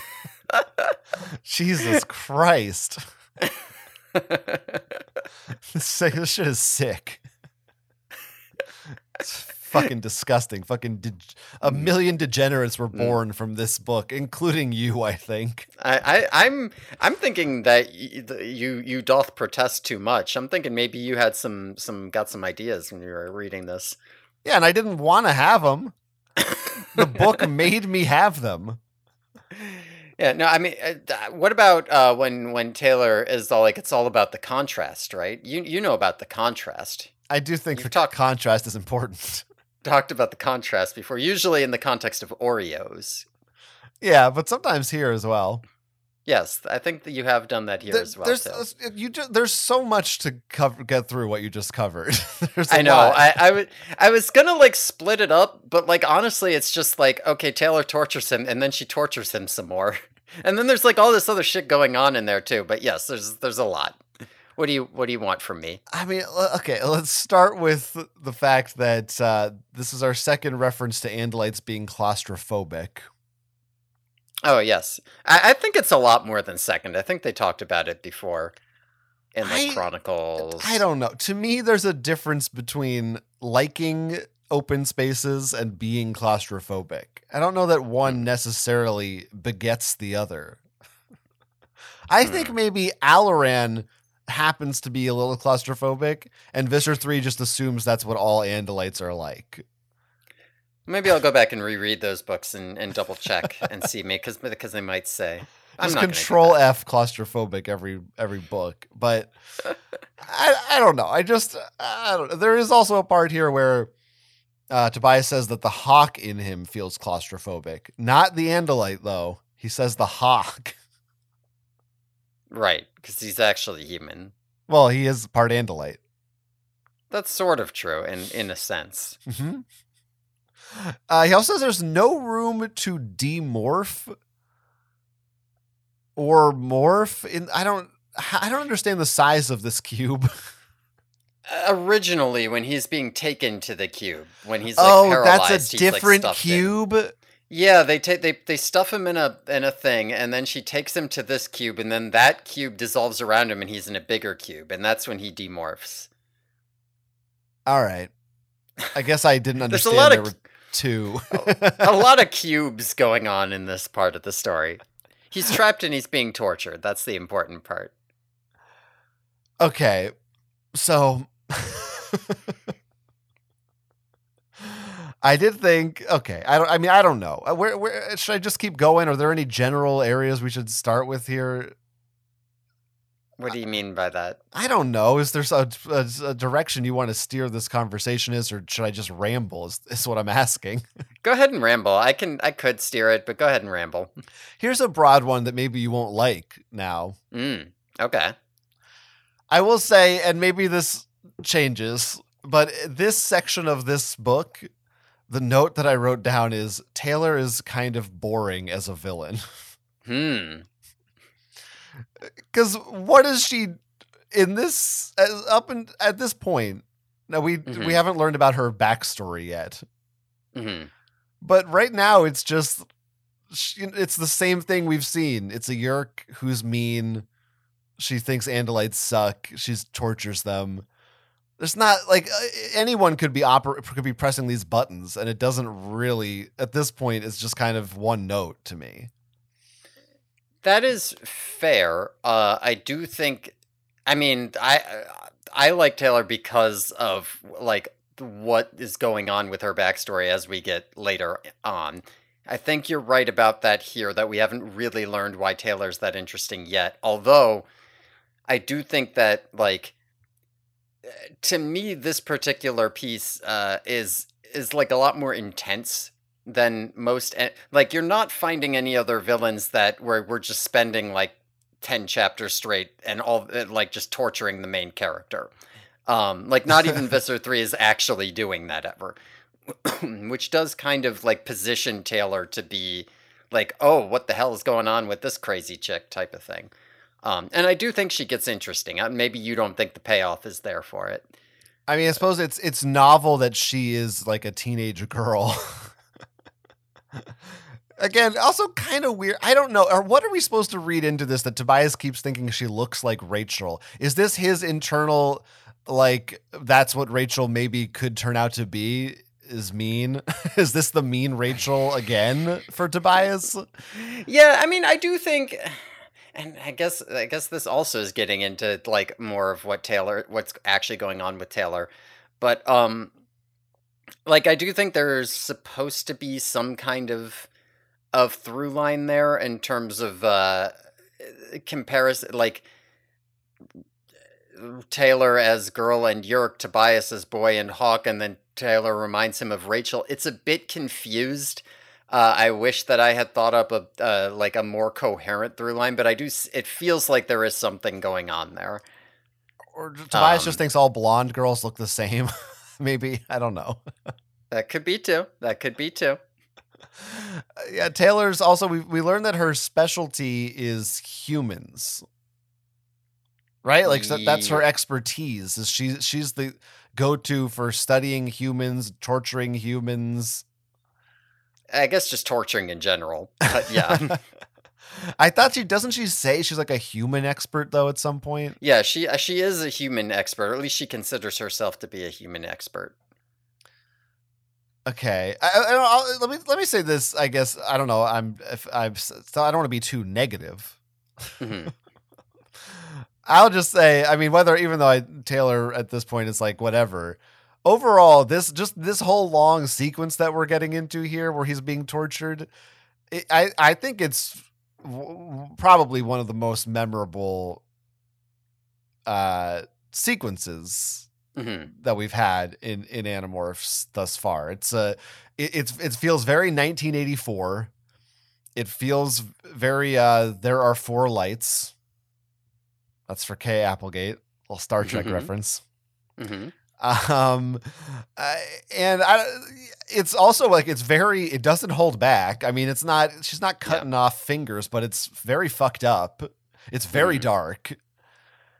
It's and, and I think the flashback sequences are well executed too. The way that they're mixed together with the present day torture. I, I thought all of this stuff was really good, and it's the first time we really get a window into Tobias's past directly. Like, I Mhm. mean, there, I mean, there aren't really flashbacks in these books, so No. this is the this is our only time to really get to see something like that, and I thought it was all very well done. Yeah, I, I think I like. I do really like the writing here. Um, I like the way that it sort of like moves in and out of lucidity. Uh, right, where where like we're in a flashback, we're in the present, we're in some just like garbled thoughts that connect them, but don't necessarily apply to either. Uh, I think it's well done, um, and and I really I really appreciate it uh, for that. Um, they do rehash a lot of the old themes here, but in like very abstract ways.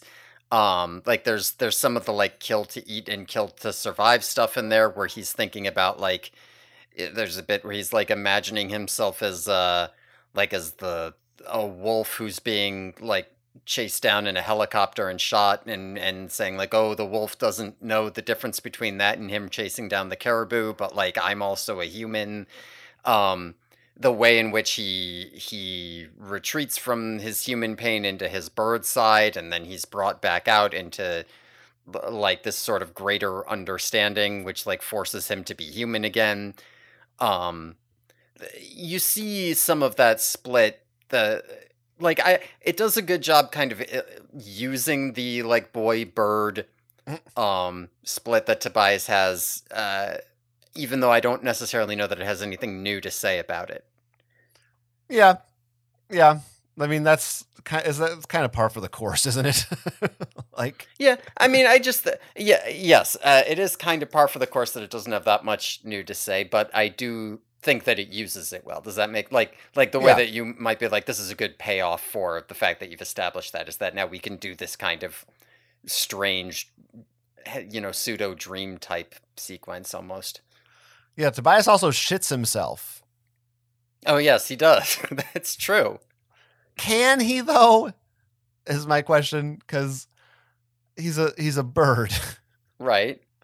He's not Birds wearing shit. pants. Yeah, but he says he fouled himself. Is the Well, quote? went all over. He's like flapping around, sliding all over the bottom of the cat. I think he like sprains his wing, flapping. He's like losing feathers. He, he could foul himself. I don't know. I feel like he's he just kind of fouling. is a foul, He's wouldn't you he's- think? I gue- yeah. You're yeah. From that, yes. I just think he's fouling the cube. I don't know. I feel like you got to be wearing pants to foul yourself. Hmm. I don't know. It just seems. I, I I don't know. I don't know. I'm just asking questions. what do you think about Professor Powers? I don't. I don't really think anything about Professor Powers. Do you think their first name is Austin? I remember reading that and being like, it feels like this isn't a real memory that he has. It feels like, like, like he's trying to remember the good things in his life. Oh, I remember when I was picking berries, and then, oh no, the old lady saw me, and I thought I was in trouble. But then she brought me in for a pie, and her name was Professor Power. Like this is some shit where he like wafted toward the window. eh, You know what I mean? Uh, on the smell waves. This isn't a real thing that happened to him. It really does kind of seem like Tobias's childhood was a Roald Dahl novel, right? yeah. his his mean uncle raises him and doesn't care about him, and he's like an artist, and he's like, well, "Come on, boy, your drawings stink." Throws him away. That's sort of what his life was. It sort of is. There's also kind of a sub theme in here where he's remembering being with all his um like friends and and being and, and there's like a a bit that's about to come up where Taylor's like your friends will always betray you and he's like mine won't. So that's kind of sweet, I guess. I don't know. Sure, why not? It's nice. Sure, I think it's nice. Yeah, it's good. Did Taylor invent this torture device? That's a good question. I I feel like maybe she did. I have to like again. I have to assume she did. Otherwise, I just don't like. It, literally, anyone could stand there and push these buttons. Like, why is it her and not just of any Hork-Bajir or anybody? Yeah. She uh she must have. She's good at she's much better than um Seingert and Sing. Synagert. And um uh, yeah, I, I don't I don't I just I'm just curious about how this thing works exactly. It like taps it into his brain. just and it makes activates you the neurons. pain and pleasure. Sure.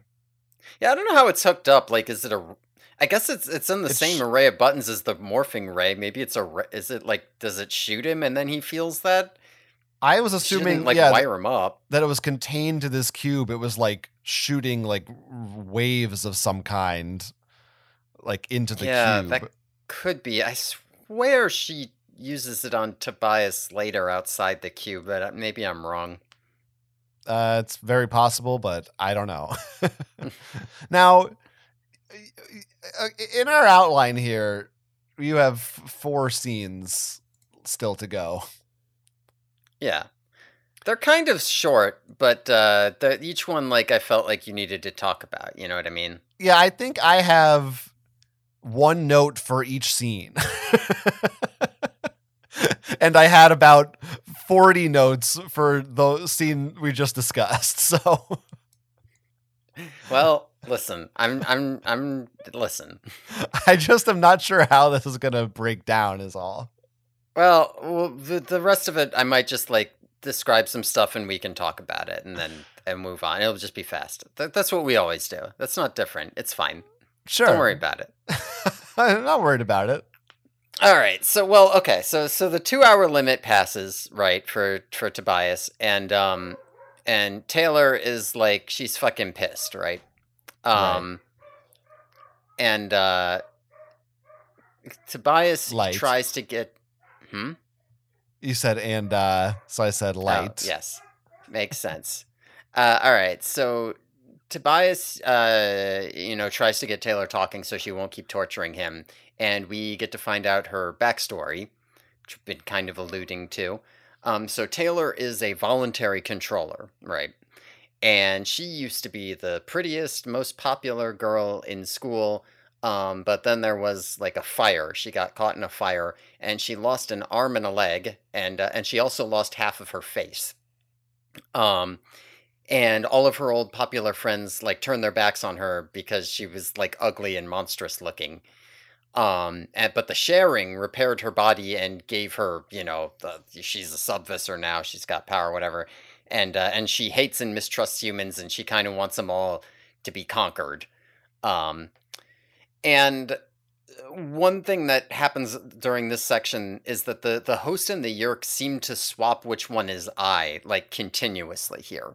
Like it feels like Taylor very much seems to be both Taylor and Sub-Visser 51. Like these are not it's not like Sub-Visser 51's controlling her. Like she'll she'll literally say like and then they took me down to the pool where I was waiting and then I infested me is basically what she's saying in this section. Mm, yeah. I Um, infested me. Yeah, yeah. Uh, so I mean, this is kind of what I was uh, saying earlier. You you do see like Taylor is is both Yeerk and girl together. Uh, there is a parallel there with Tobias. I think the fact that like half her face got burnt off is maybe you know what I mean. Like she lost half her body and got it replaced. There there's some there is some thematic overlap with the t- the half and half Tobias with the Rachel split in half.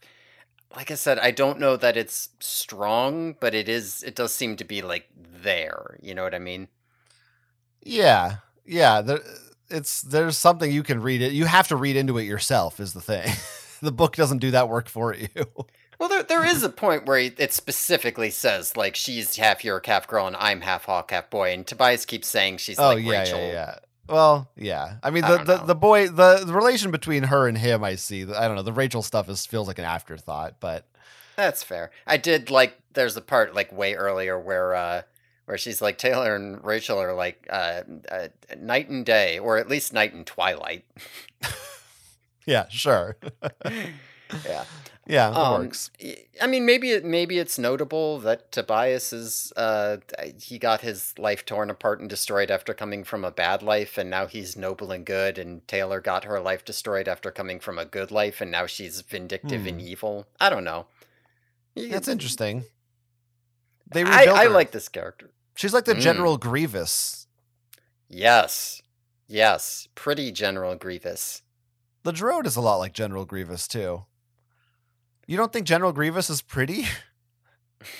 Uh, Well, I think the Drode is pretty. uh, General Grievous is kind of pretty. Thank you. I do also like General Grievous a lot as a villain, and uh, I, I I feel like we might have differing opinions on that. I like General Grievous uh, for reasons that are not present in Star Wars Episode 3. Yeah, that's yeah, you're right. Same. Okay. I'd agree with that. Okay. We can move on from Star Wars now, please. Please. Please.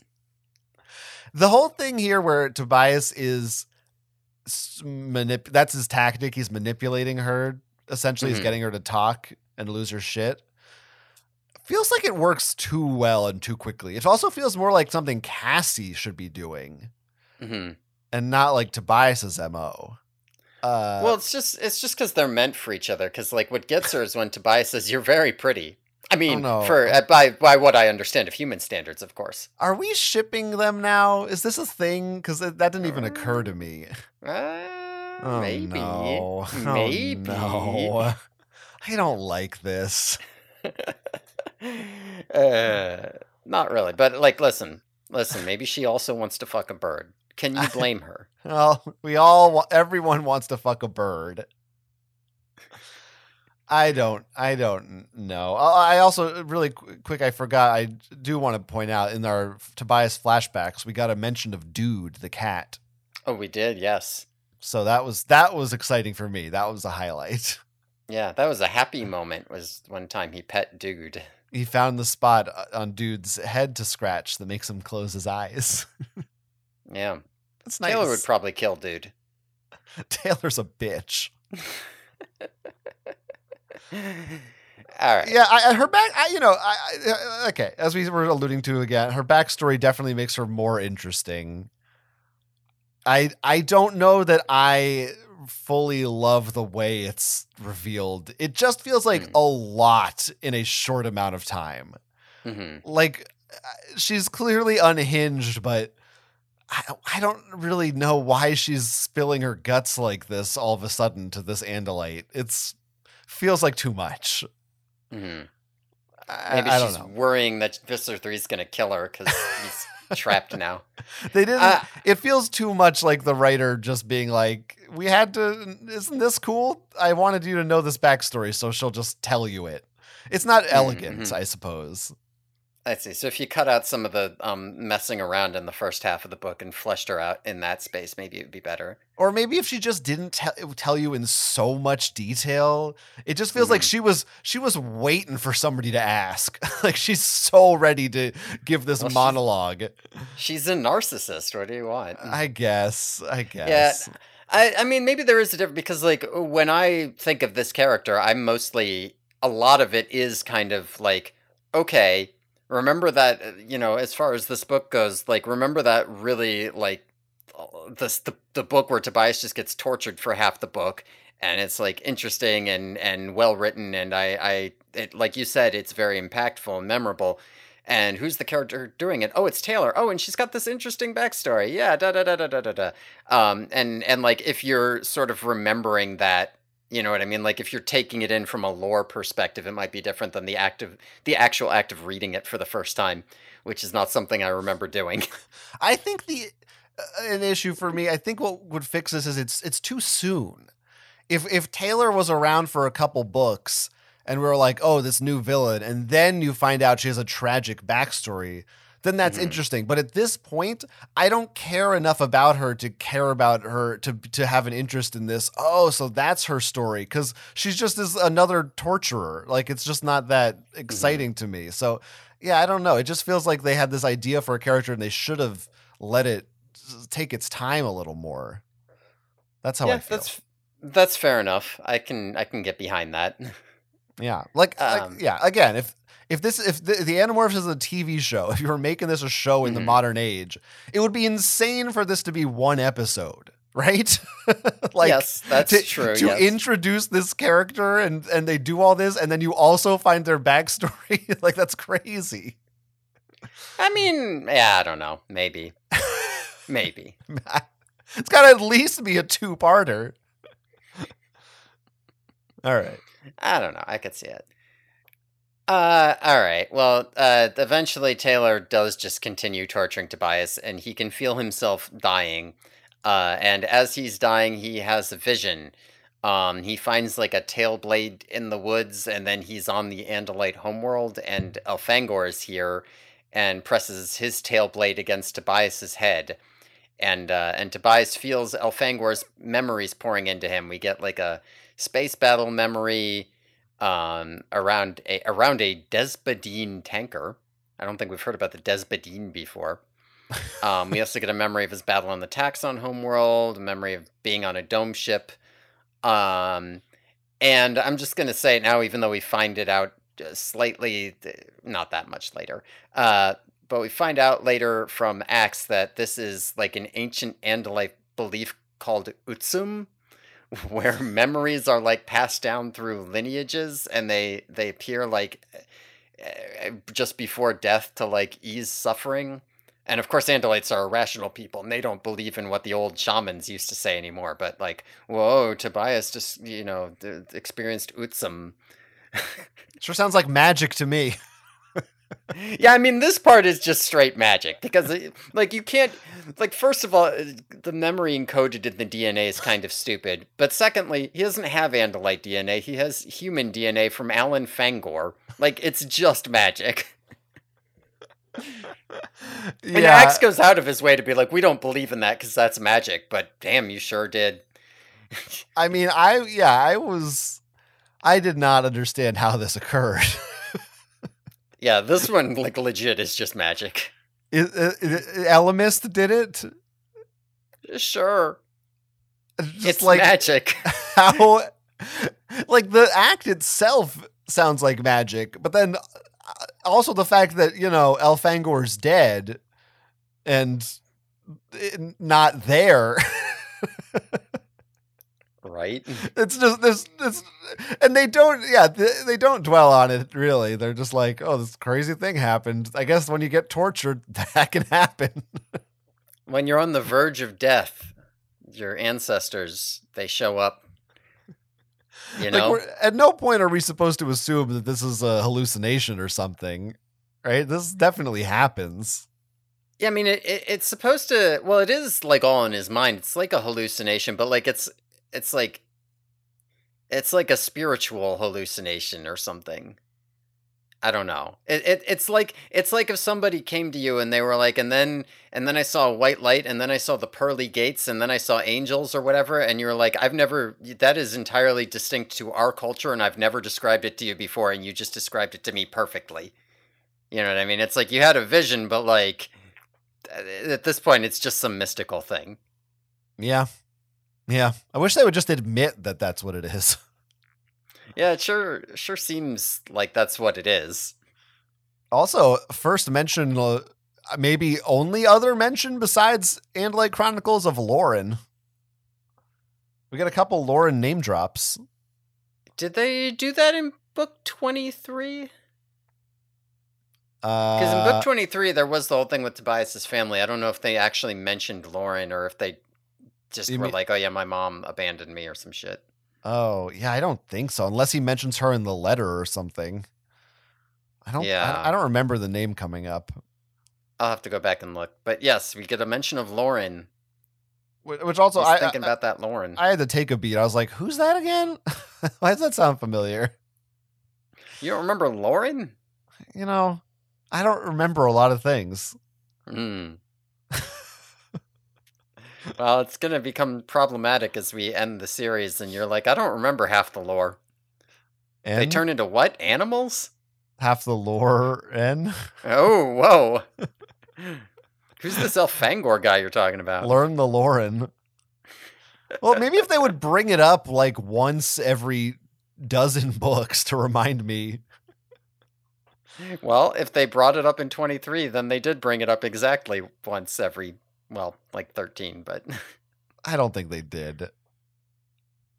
Look, I remembered Loren. It just took me a second to conjure it in my mind. mm. I remembered it after a minute. you know who else they bring up in this book is uh, Chapman. Yeah. hmm Like a full Andalite Chronicles going on here. I remember when he was in that book. He, yeah. Uh, all right. So so Utsum happens. Visser three shows up.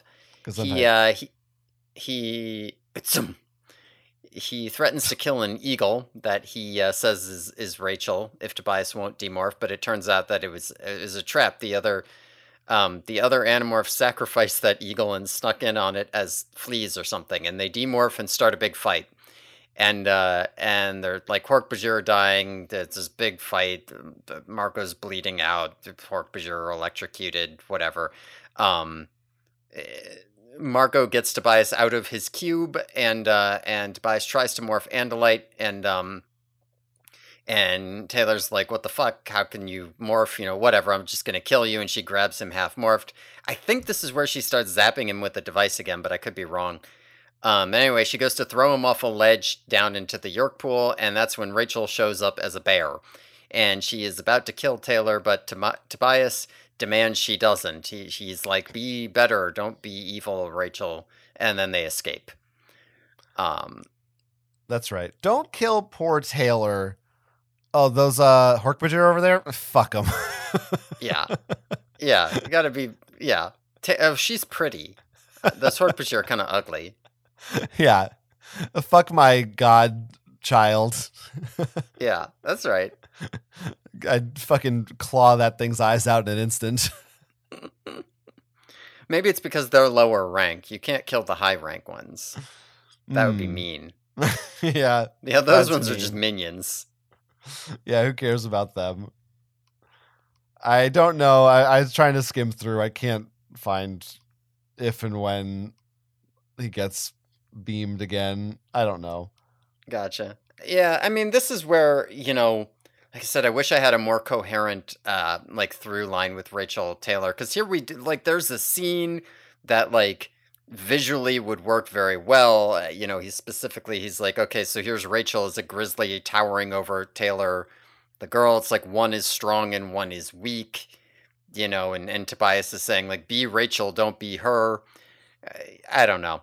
It's it, there's there's parallels. I just don't know that there's much beyond the fact that they're parallel. Well, it feels like they really should have leaned harder into this being a continuation from the last book. Yeah, that could have been yeah, nice. Yeah, uh, and we also, I mean, we it's get a very full little. continuation. Last book they gave us the anti-morphing ray, and this book we find out they use the anti-morphing ray. What And more do you want? Still no Uncle Morphing Ray. Could have been a good companion. We do get Tobias's uncle. Maybe he's Uncle Morphing Ray. Oh shit! Yeah, The yeah, name's right. Uncle Ray. Hold on a second. Look at his birth certificate. His middle name is Morphing. okay.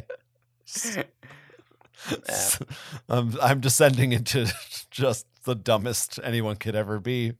How do you how do you feel about uh, Gafresh, Golfer Chandelites, Gala, Gala? I like that. I feel like it's been a while since we got any good Torque broken English. Yeah, yeah, no, I Used to get it all the damn time. golferching in a long time.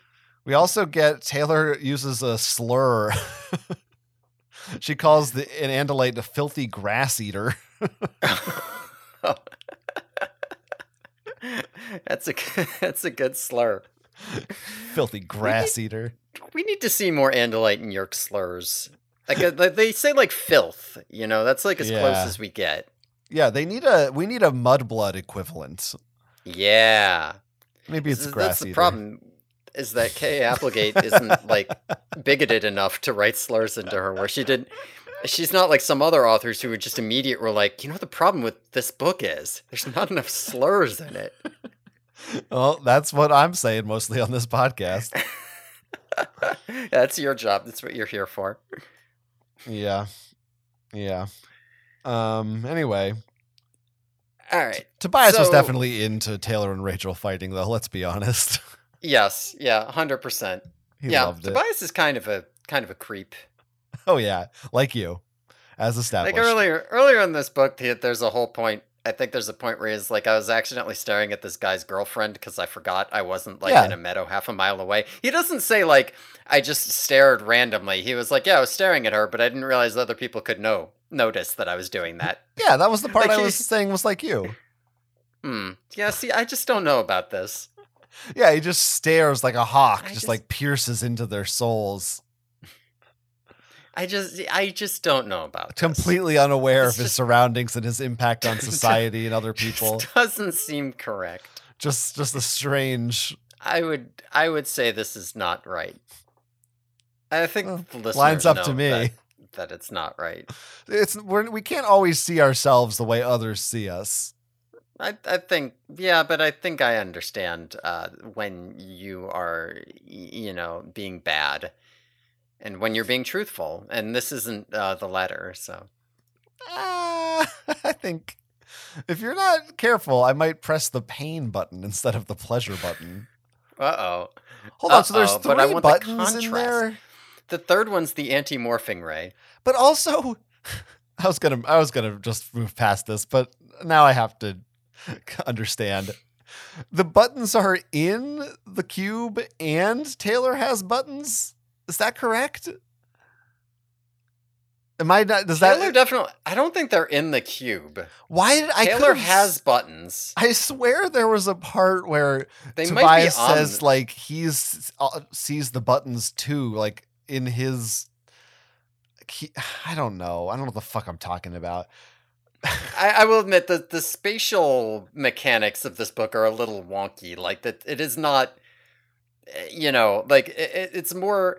It- It's more concerned with just being like, oh yeah, here's all of Tobias's flashbacks and his feelings and all these thoughts. But like when you try to get into like, okay, where like physically in space is he? It's like a cu- cube Oh look! Look! Look! Look! in the room. He- Here's the quote. I looked at my the Okay. glass walls of my cube, Yeah. smooth and thick, flawless, featureless, except for one small inset panel. In the panel were three circles, three discs like oversized elevator buttons. Okay, so I guess there's maybe there's only one set of buttons, and she's pushing them. They're on the cube, and she's pushing them. Yeah, but like at the end, she like drops the buttons down into the Yeerk pool. I don't know about that. I don't know. I it don't even know. says, oh yeah, because he puts his beak. He tries to touch the buttons, but then if there's a force field, and Taylor says, Yeah. "Ouchie." Oh yeah, yeah, yeah. He gets zapped. yeah, I, I, I- don't know. It's it's a little bit confusing. Whatever. It doesn't it doesn't matter. What is the? We still don't know. We're gonna need a third anti-morphing ray book to clear up these lingering questions. Yeah, she has a smaller control device for the ray. So she she has a. Rem- so it's like a TV. You have buttons on Yeah. the TV, and then you have a remote. It does the same Okay. thing. Yeah, okay, that makes sense to me. I guess I guess. it's not really. You just kind of deal with it. Don't worry She- about what's happening. She made the cube first, and then she was like, "Kind of sucks to have to get up every time. I should do a remote version." That's smart. She's a smart villain. yeah, yeah. What would you call it if she was having uh if she was having a breakfast sandwich? What do you think she would get on there? Hmm. it wouldn't. Uh, she she wouldn't happen to be getting any any ham on there, would she? well, if she did, it'd probably be called pork roll. Hmm. So the book is over. The book is over. We get a final scene. They're all at the beach together. Uh, this is where Ax talks about Utsum, whatever, and uh, and and importantly, uh, Rachel and Tobias kiss uh, before they go flying together. Whoa! yeah, and according to Seropedia, it says it's the first time they've kissed. Pretty sure it is. Yeah. maybe in the in the books. I I don't know. I think they've kissed before. You telling me he's going over there hanging out in her room all the time? As not a human. once. He hangs out in her room as a bird. This is the first time they've kissed as a human. Okay, so she's making out with this bird beak, is what you're Right. saying. Yeah, that's what I'm saying. Uh sure, I guess so. Um I, I was also thinking is the is the Utsum maybe kind of like the Harak Delest? Ooh, it is kind of like a Harak Delest. like when he when Elfangor dies, Yeah. he like saved a little bit of that somewhere. Yeah. I don't Sure. know. Maybe the Utsum is part of the. I don't know. we'll put together a coherent uh, theory on Andalite bullshit someday.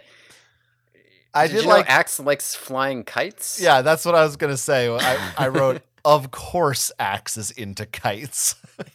yeah, I was, I was gonna say because because I know that you know somebody who's into flying kites, and you have some some judgmental thoughts and opinions on this person, rightfully so, Thank you. which would lead you to say, "Of course he is." Yeah, fucking kites. Yeah. of course, that's your thing, Ax. You freak. Whatever. Yeah, he loves kites. What a nerd. Fucking into- dork. And a kite kites is a dork activity. Yeah, it sucks. Like you're not fucking Charlie Brown. There's two people who are into kites six year olds hmm and physics professors. like, oh, the wind conditions. Shut the fuck up. fuck off. No one cares. Uh, I like this book. yeah, I I do. I really like this book as well. Yeah. It's good. It's one of the darker books, I think, which is saying something. Yeah, I would agree with that. and yeah generally i i like i like stories when people are the stories of people having to endure torture are mm-hmm. usually pretty good Yeah. and it works for me Yeah. so even though I, think I like- you know yeah That kind of abstract in and out of like coherency writing. I like whenever you see some of that it's good, I think, almost personally. a little bit of a throwback to like the early tobias books that felt a little more i don't know if poetic is the right term but a little more a little less traditionally structured Yeah. um in a in a sense i don't know I'll Yeah. give you that for Yeah. sure. yeah kind of feels like that and it's good. It- like i said I, there's some things that i don't like the anti-morphing ray. Hmm. I don't like i mean Reasonable. like you don't you also do not need it at all. This could have just hmm. been they were there it's a new Yeerk pool entrance let's go find it. Now okay they wanted tobias to be the one to volunteer but it could have been him anyway like it doesn't have to be Yeah. i don't know it just feels like too much. You don't need that Yeah. detail Yeah, you can. You can. Like I, I like the idea of like the clever. Oh, we can trick them. But uh, yeah, you you could easily have just had Tobias stay there for over two hours, and then they're like, oh shit. Uh, like how can he still? Uh, you know, this should give uh the Yeerk some pause as well. I don't think it does, but like they captured this Andalite in Morph, and they held him for over two hours, so he was stuck. And now he's he's just back to morphing into an Andalite. And Oh, it's, yeah. it's not like this is a human. Like like what? They have a morphing bird? No, clearly their morphing tech works different somehow, but we don't know how. Well, Taylor says she's like, I don't know how you did that. Like, I don't know what your secret is. Yeah. So She is so I don't know. Maybe she's taking that back to the lab, Yeah, figuring maybe it out. Figure it out. Yeah, if they still had Seingert and Singh, they could they could ask him.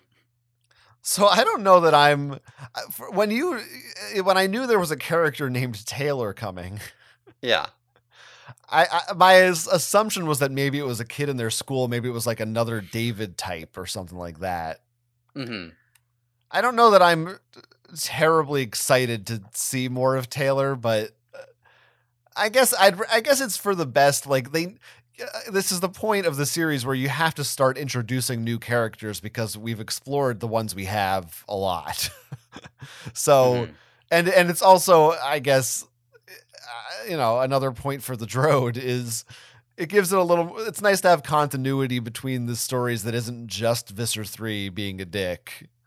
hmm It's something that maybe like we can have a mini arc here of some kind. I don't know if that's going to happen or how long it will take to happen, but Mhm. I don't know. The, the the Taylor part of this was almost incidental to me. Like I really just enjoyed the Tobias's torture uh, fugue state or whatever you want to call it. yeah, fair enough. I think the character is uh, an interesting one, but yeah, sure. I, I feel what you're saying. we'll see.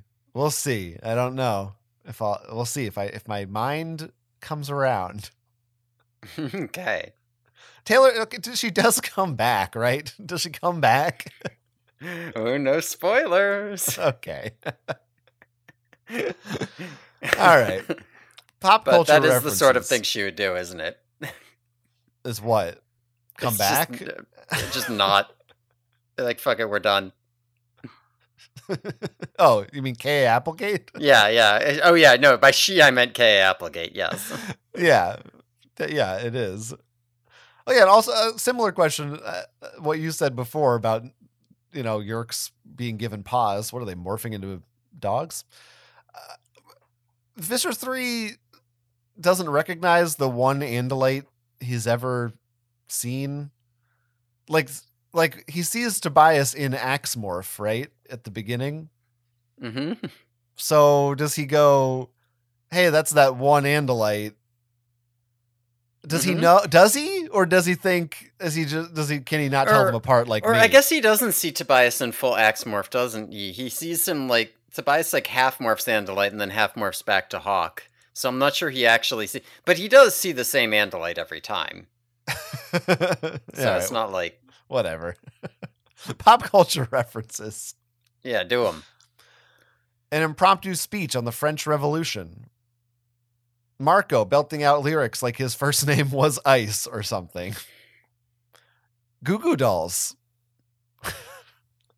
Several big steps past being Montagues and Capulets like Romeo and Juliet, in case you didn't know what they're from. hmm Catnaps like Napoleon did.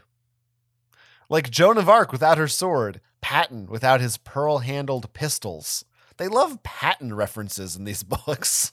Jake just loves Patton. He's a Patton head. He loves military Whatever. history. Now, what about this next one?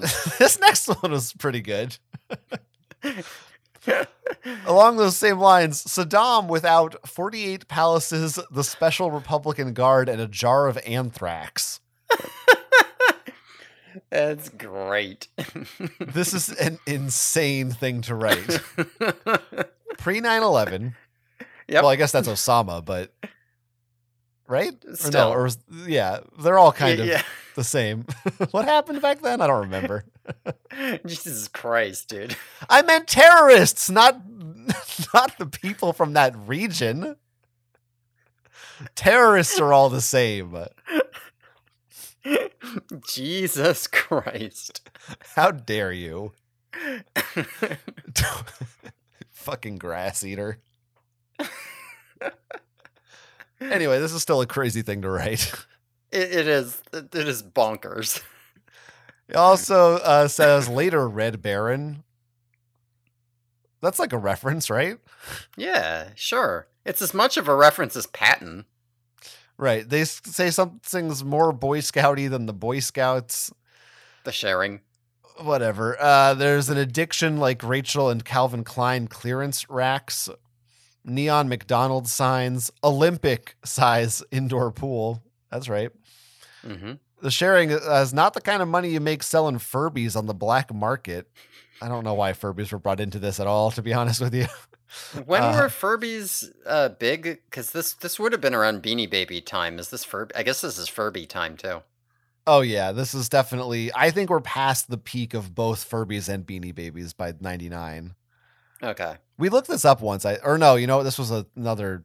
This was an unrelated thing, but Beanie Babies I think debuted in '93. Furbies were maybe like '95. I don't know. They were a little later, but still. Anyway, there are Lego tables. Marcula, Marcula. Marco do does does a Dracula voice and says, "Come into my lair." Mwah, ha ha ha. uh, he refers to something as so exciting and yet disturbing, like a Britney Spears video with guns. It's like all uh, TikTok uh, war propaganda these days. I don't. I just want to repeat, like a Britney Spears video with guns. Right. Yeah, Marco's not prepared for the current day where you have like, you know, you, you, I thought you wrote these down. don't you write them down too? yeah, I do. What's the problem? Video with, or I guess I have tanks here. You're welcome. Oh. I was barely paying attention because I was like, yeah, he's reading that one. Uh, I I I was prepping for that since I wrote that down. I was like, I'm gonna say guns. He's gonna correct me. Got him. Yeah. The problem is you'd started reading it and I was just like, right. Yeah, okay. Britney Spears. Yeah, video. Yeah, yeah, yeah. This is why you have to pay attention to make my bits work. Mm. Shut up, sorry, Chapman. what? You sound like some pun spouting villain from a Batman movie. Stupid. Chapman is fawning over a teenager. Wait, what? is this right? Chapman fawning over a teenager from the pages of a J. Crew catalog. Is that is that what it, he's fawning over her? Yeah, I don't know if that's. I mean, that is what it says, but I don't know if that's. uh What am I supposed to? I don't remember the context of this. Wait, that, this is because he's he's all like, "Oh yes, Taylor, whatever you say, Taylor." yeah, it doesn't. It's not a good look like, though. Kill him. yeah, yeah, yeah. She might be eighteen. She's a couple years. It says she's a few years older than them. I think it says a couple years older than Rachel. Right. Well, a couple doesn't have to mean two. Rachel might be 14, so, So, she's Rachel- 16 max. a couple does mean two. If if a couple means say three in this It- case, because but it sometimes it, doesn't. and no, Rachel's fifteen, does. then she could be eighteen. I'm just saying. Okay, well, it, then you can defend Chapman that way if you'd like. The rest of us will stick to the meaning of words. that is not what couple means, and I will uh, it is die what on cou- that hill. It and you will die on that hill. That's fine.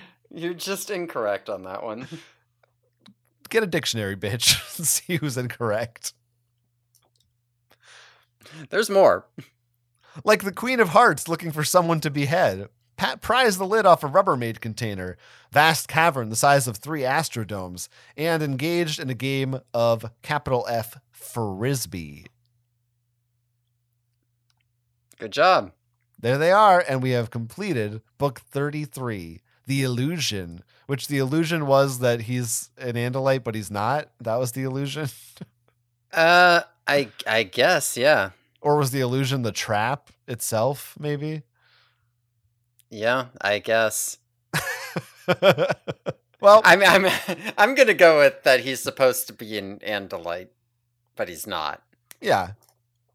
It's not a trick, though. Listeners, you can write in. Let us know what you think the meaning of this title is. Let us know what you think the meaning of the word couple is.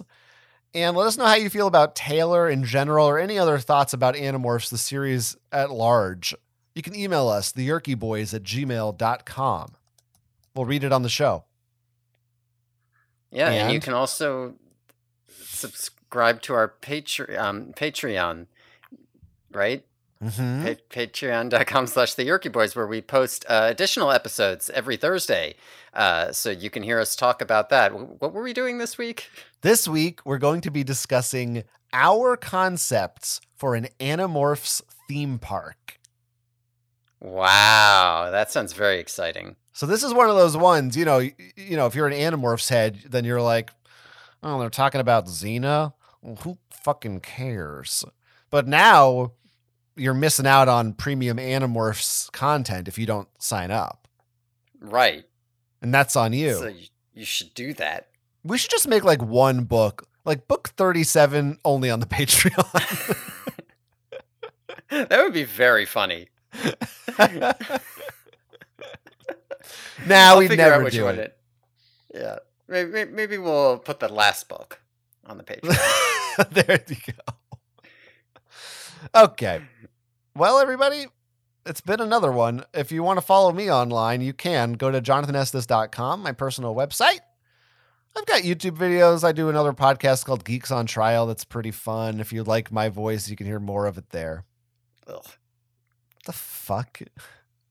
Well, thanks everyone for listening. Uh, tune in next time when we'll be talking about book 34, The Prophecy, in which Cassie turns into a Hork-Bajir on the Oh. Yeerky Boys. Okay.